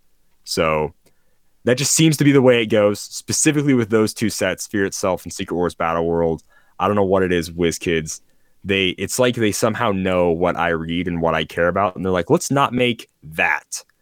Because still to this day, when I think about Fear itself, when I was just starting out and someone told me, Oh, there's Fear itself, HeroClix, I was like, Whoa, that's awesome. And I, I go to HC Realms like everybody did, and like, oh, what's in the set? Come on, there's got to be Captain America. This is like my favorite storyline right now. The fact there's HeroClix is amazing. And I, I go there, and Captain America's not there. And I'm like, perhaps the archives are incomplete, you know? Like, I just like something's got to be wrong because he's the main character in Fear itself. Like, you've got to have Cap. He has so many awesome versions. And my friend's like, oh, well, Fear itself is still going on. And I'm like, oh, okay. So in my brain, I'm like, no one has pulled Captain America yet, ever, anywhere apparently in the world. He's the you know? chase. Yeah. Yeah, he's the super secret chase with the set of no chases. So by the end of Fear itself, we'll have Captain America. Nope. Nope. No, we did not. And it's still to me that's WizKids' biggest failure more than anything in the world. And I will never I will never forgive you for that. All right. me and Simeon ranted a very long time on that one. So we get to go to the last question, which we can also rant for a very long time on because it's a good question. What would you like to be in a future set, and which characters would you include? So, what would you like for a future set? Which characters would you include? So for this question, I'm gonna have to direct people back to any of our thread deads where we've covered, uh, we've covered threads that did custom sets that like haven't been actually made. So two of my favorites from those thread deads are the the MCU movie set that the guy did.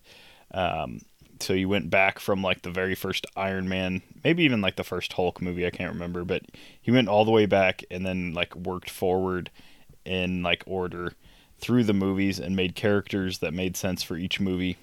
That was a really good set. I can't disagree with a lot of like the choices that he made for those and a lot of the figures that we saw in that thread were better than the ones that we've like seen actually made. So there's that one. Uh, if I had to go like crazy pipeline dream, there's the JoJo set that we also reviewed, and That was awesome. yeah, the JoJo set's just like uh, between the stands and the like Hamon energy dudes and everything in between. Um, I finally caught up with like the JoJo series as far as what we have released. Um, so I guess it's uh, what Golden Wind, and um, I finally caught up to like Golden Wind, and I get like the man- Yes. the mangas way ahead of that, I guess. But just a really cool set overall. Um, personally, if I was gonna make something, I would do something based around like Doomsday Clock, which would of course just bring more Watchmen into the universe, uh, the HeroClix universe. Um, and then I really like the DC Vertigo properties, so like uh, Lucifer, Sandman, Preacher, V for Vendetta. Uh, if you've read any of those, you kind of like know what you would expect. Um, there's not a lot of wiggle room in like what those characters can do or like who they are. It's pretty like standalone kind of stories. But I think if they did like a full Vertigo set, like 80 figures in a Vertigo set, you could easily bring a lot of these like older kind of like Preacher's fairly old. Uh, Sandman is pretty old. Um, v for Vendetta, of course, has been made into a movie and it's pretty old as well. Um, it's not like they're pumping out I guess Sandman's pumping out more issues now, but it's not like they're pumping out a ton of like new content for those. And so it'd be pretty easy to make like standalone uh, figures and sets with like pretty reliable dials for those things. And I think it'd be pretty easy if they just threw it all under like the Vertigo flag. Since they already have DC properties, they might as well dip into like the the Vertigo thing. Absolutely. Absolutely.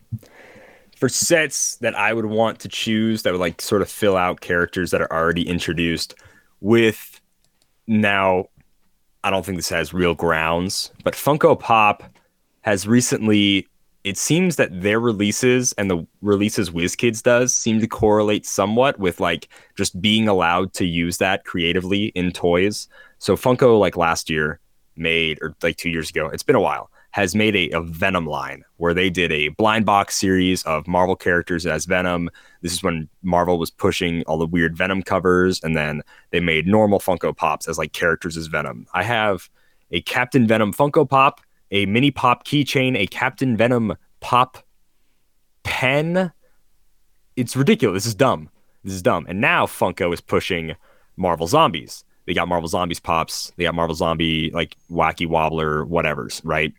So I want if WizKids is allowed to do it again, it's really iffy on when they can make zombies and when they can't.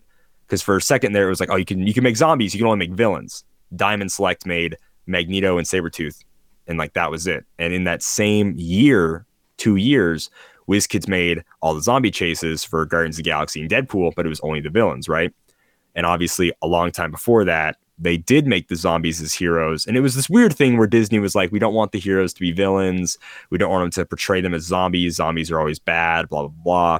And yes, the heroes, the Marvel heroes in the original Marvel zombie storylines are villains, obviously, like, but it just follows it from their standpoint as zombies, which is what makes it a slightly more unique zombie story. But Marvel Zombies is more than just zombies. There's really cool survivors in every version of it. So I would love a full Marvel Zombies set. You would obviously have to do some rebalancing because I think every other figure in the set having the uh, food and virus traits coming back to life and infecting is just really bad from like a balance standpoint, from intraset or interset, blah, blah, blah, right? So there's something you'd have to mess with there, or just make the survivors that good at countering them where you wouldn't have to worry about it. But I would make a full Marvel Zombies set. So we do, and I this kind of sparked it earlier. I think Brody Stockhouse uh, on the Clickstall Facebook page made like something about wanting Marvel Zombies. So number one, if you can't get the rights to Ash, I get it, but Ash as an Ultra Chase, and I'm the biggest Ash Williams fan ever. I would so buy that Ultra Chase at three hundred dollars right off the market. You got no idea, baby. You got no idea.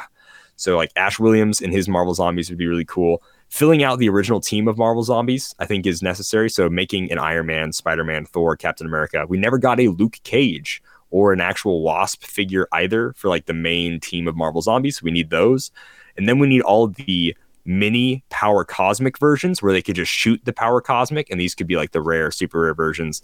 And then maybe for the chases, because we've already gotten them before, so might as well make them chases again.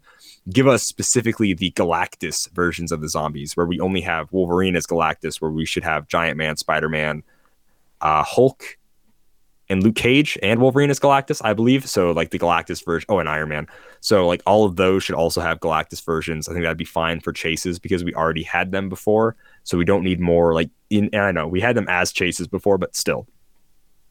And then we do all the survivors. There's this really cool story with Kitty Pryde as a survivor. She like sets up a minefield and she's a sniper. And then like, you know, she runs through walls. Obviously, that's what Kitty Pryde does, like to keep her son safe. And then you can have her son where he's like a mix of her and Colossus, which is really cool. But he's dressed up as Wolverine and he actually like stabs a zombie in the eye, which is hilarious. Then another great survivor is when it's like the second or third main Marvel zombie book we have Sandman that is infused with like nanobites that can cure zombies or really just consistently kill them without Sandman himself being infected. We have the Spider Man where he turns into a good guy. We have the James Rhodes as Iron Man, which is like a really awesome version of Iron Man, which I love. So we can do all the survivors.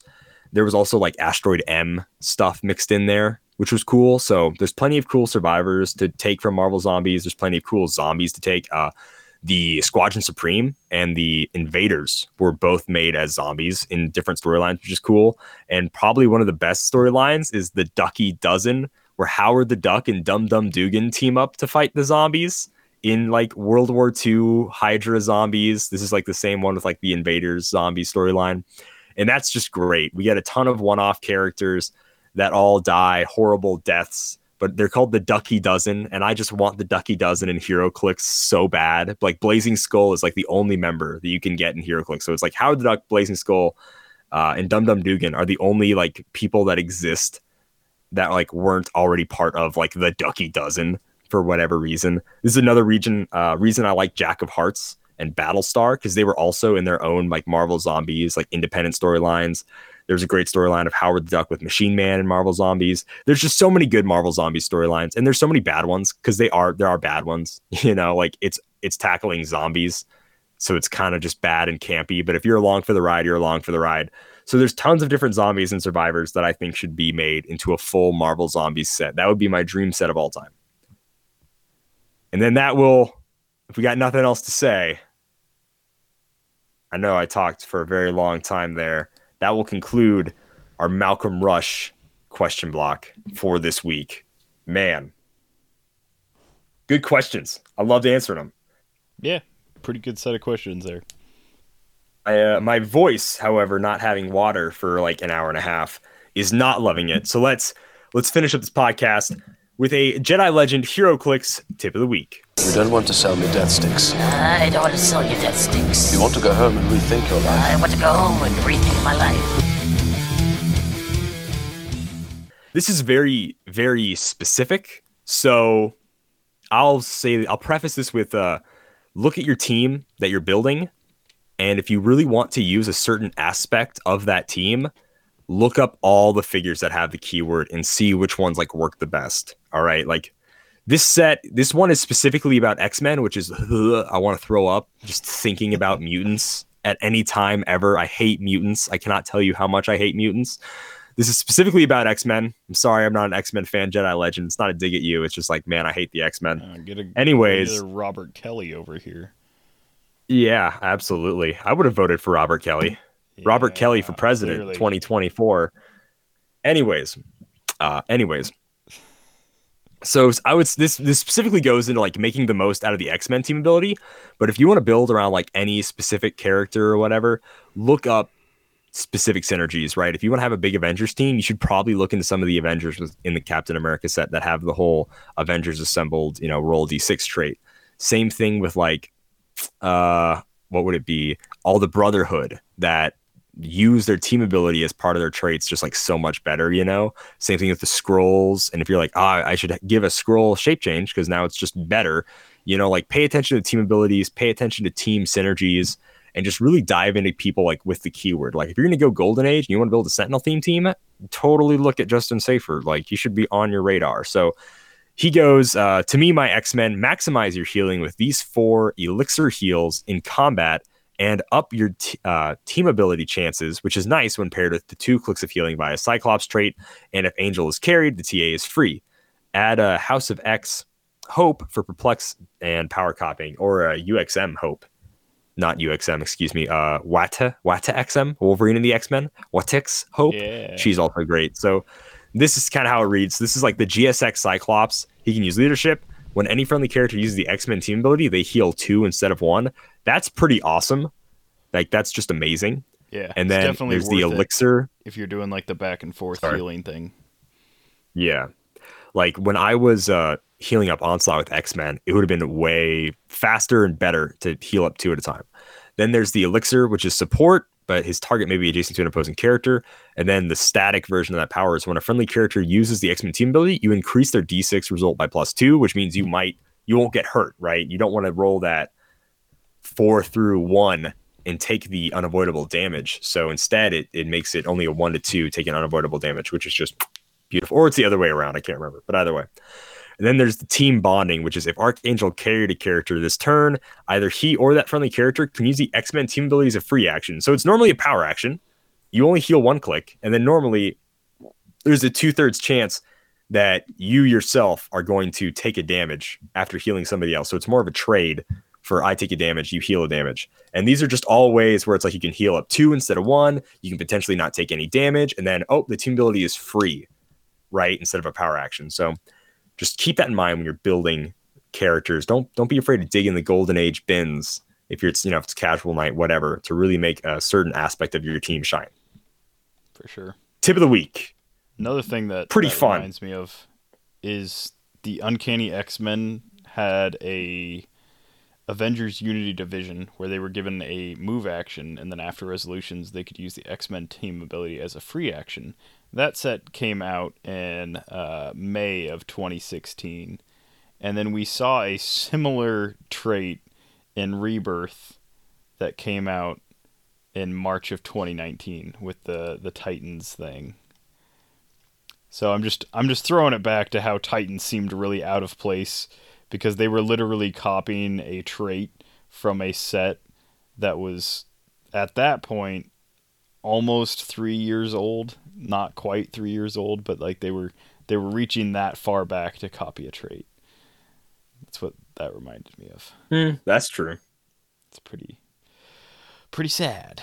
Well, you know what else is sad, Simeon? The fact that we have to end the show. It has been a great episode, guys. Thank you so much to Ian for coming on. Thank you to Malcolm for the questions, especially when we're talking about HeroClix in this news lull that we're in right now. So thank you guys so much for listening. As always, Dial HeroClix you can find on Spotify, iTunes, Podbean, wherever uh, podcasts are found. And now on iTunes, if for some reason you thought we were some ghetto defunct podcast, because when you would search us on iTunes, you would not see our logo. But then when you went in, did the work, and like downloaded us, then you would see the logo. Finally got that figured out. Man, who'd have thunk computers were so difficult? For me, they're like alien technology trying to figure this stuff out. I had to email back and forth with the nice, nice people at Podbean who then provided me finally with a step by step guide of fixing the problem. They must think, how does this person even know how to run a podcast? Yikes. But we got it figured out. I'm very happy with that. So that logo is finally there. Check us out on YouTube. We do so much awesome stuff on YouTube, guys. The Extreme Rules was such a fun video for us to shoot. Uh, we do a lot of unboxings. And of course, if you want to get into the game and you want to watch a lot of consistent gameplay videos for HeroClix, if you're learning to get into it, check out our Thursday Throwdown series. We start from the most simplest version of the game, the beginning of time, where it's just powers and figures moving around. And we get, we're almost to modern age right now. We're, this next episode is going to be Uncanny X Men versus a hodgepodge of sets. It's going to be versus the Age of Ultron movie set, the Captain America Civil War movie set, and then the original Guardians of the Galaxy movie set. Because we kind of messed up on our, our calculations for how sets were going to play out each other in the certain carded age. But still, check out Thursday Throwdown if you guys want to see some really fun casual HeroClix and some older HeroClix that you might not know how they work uh, being played. So we've played every single set that is a main booster set so far, and we'll probably maybe go back through and play all the uh, you know gravity feed sets. We'll have to see where we're at in the world and how much we want to milk Thursday Throwdown because Lord knows there's plenty of HeroClix to be played. So check out our YouTube channel, subscribe, all that good stuff. I heavily enjoy. I know me and Simeon both heavily enjoy making content for YouTube. It has become like our second like pet project besides the podcast. So it would be great if you guys would show some love that way as well. That is all I've got to say. Simeon, you want to go ahead and read us out of here. Yeah, but before I before I tell you who we're sponsored by, I want to want to bring the mood down a little bit. Today, Mm. it is November 15th and it marks what would have been the 68th birthday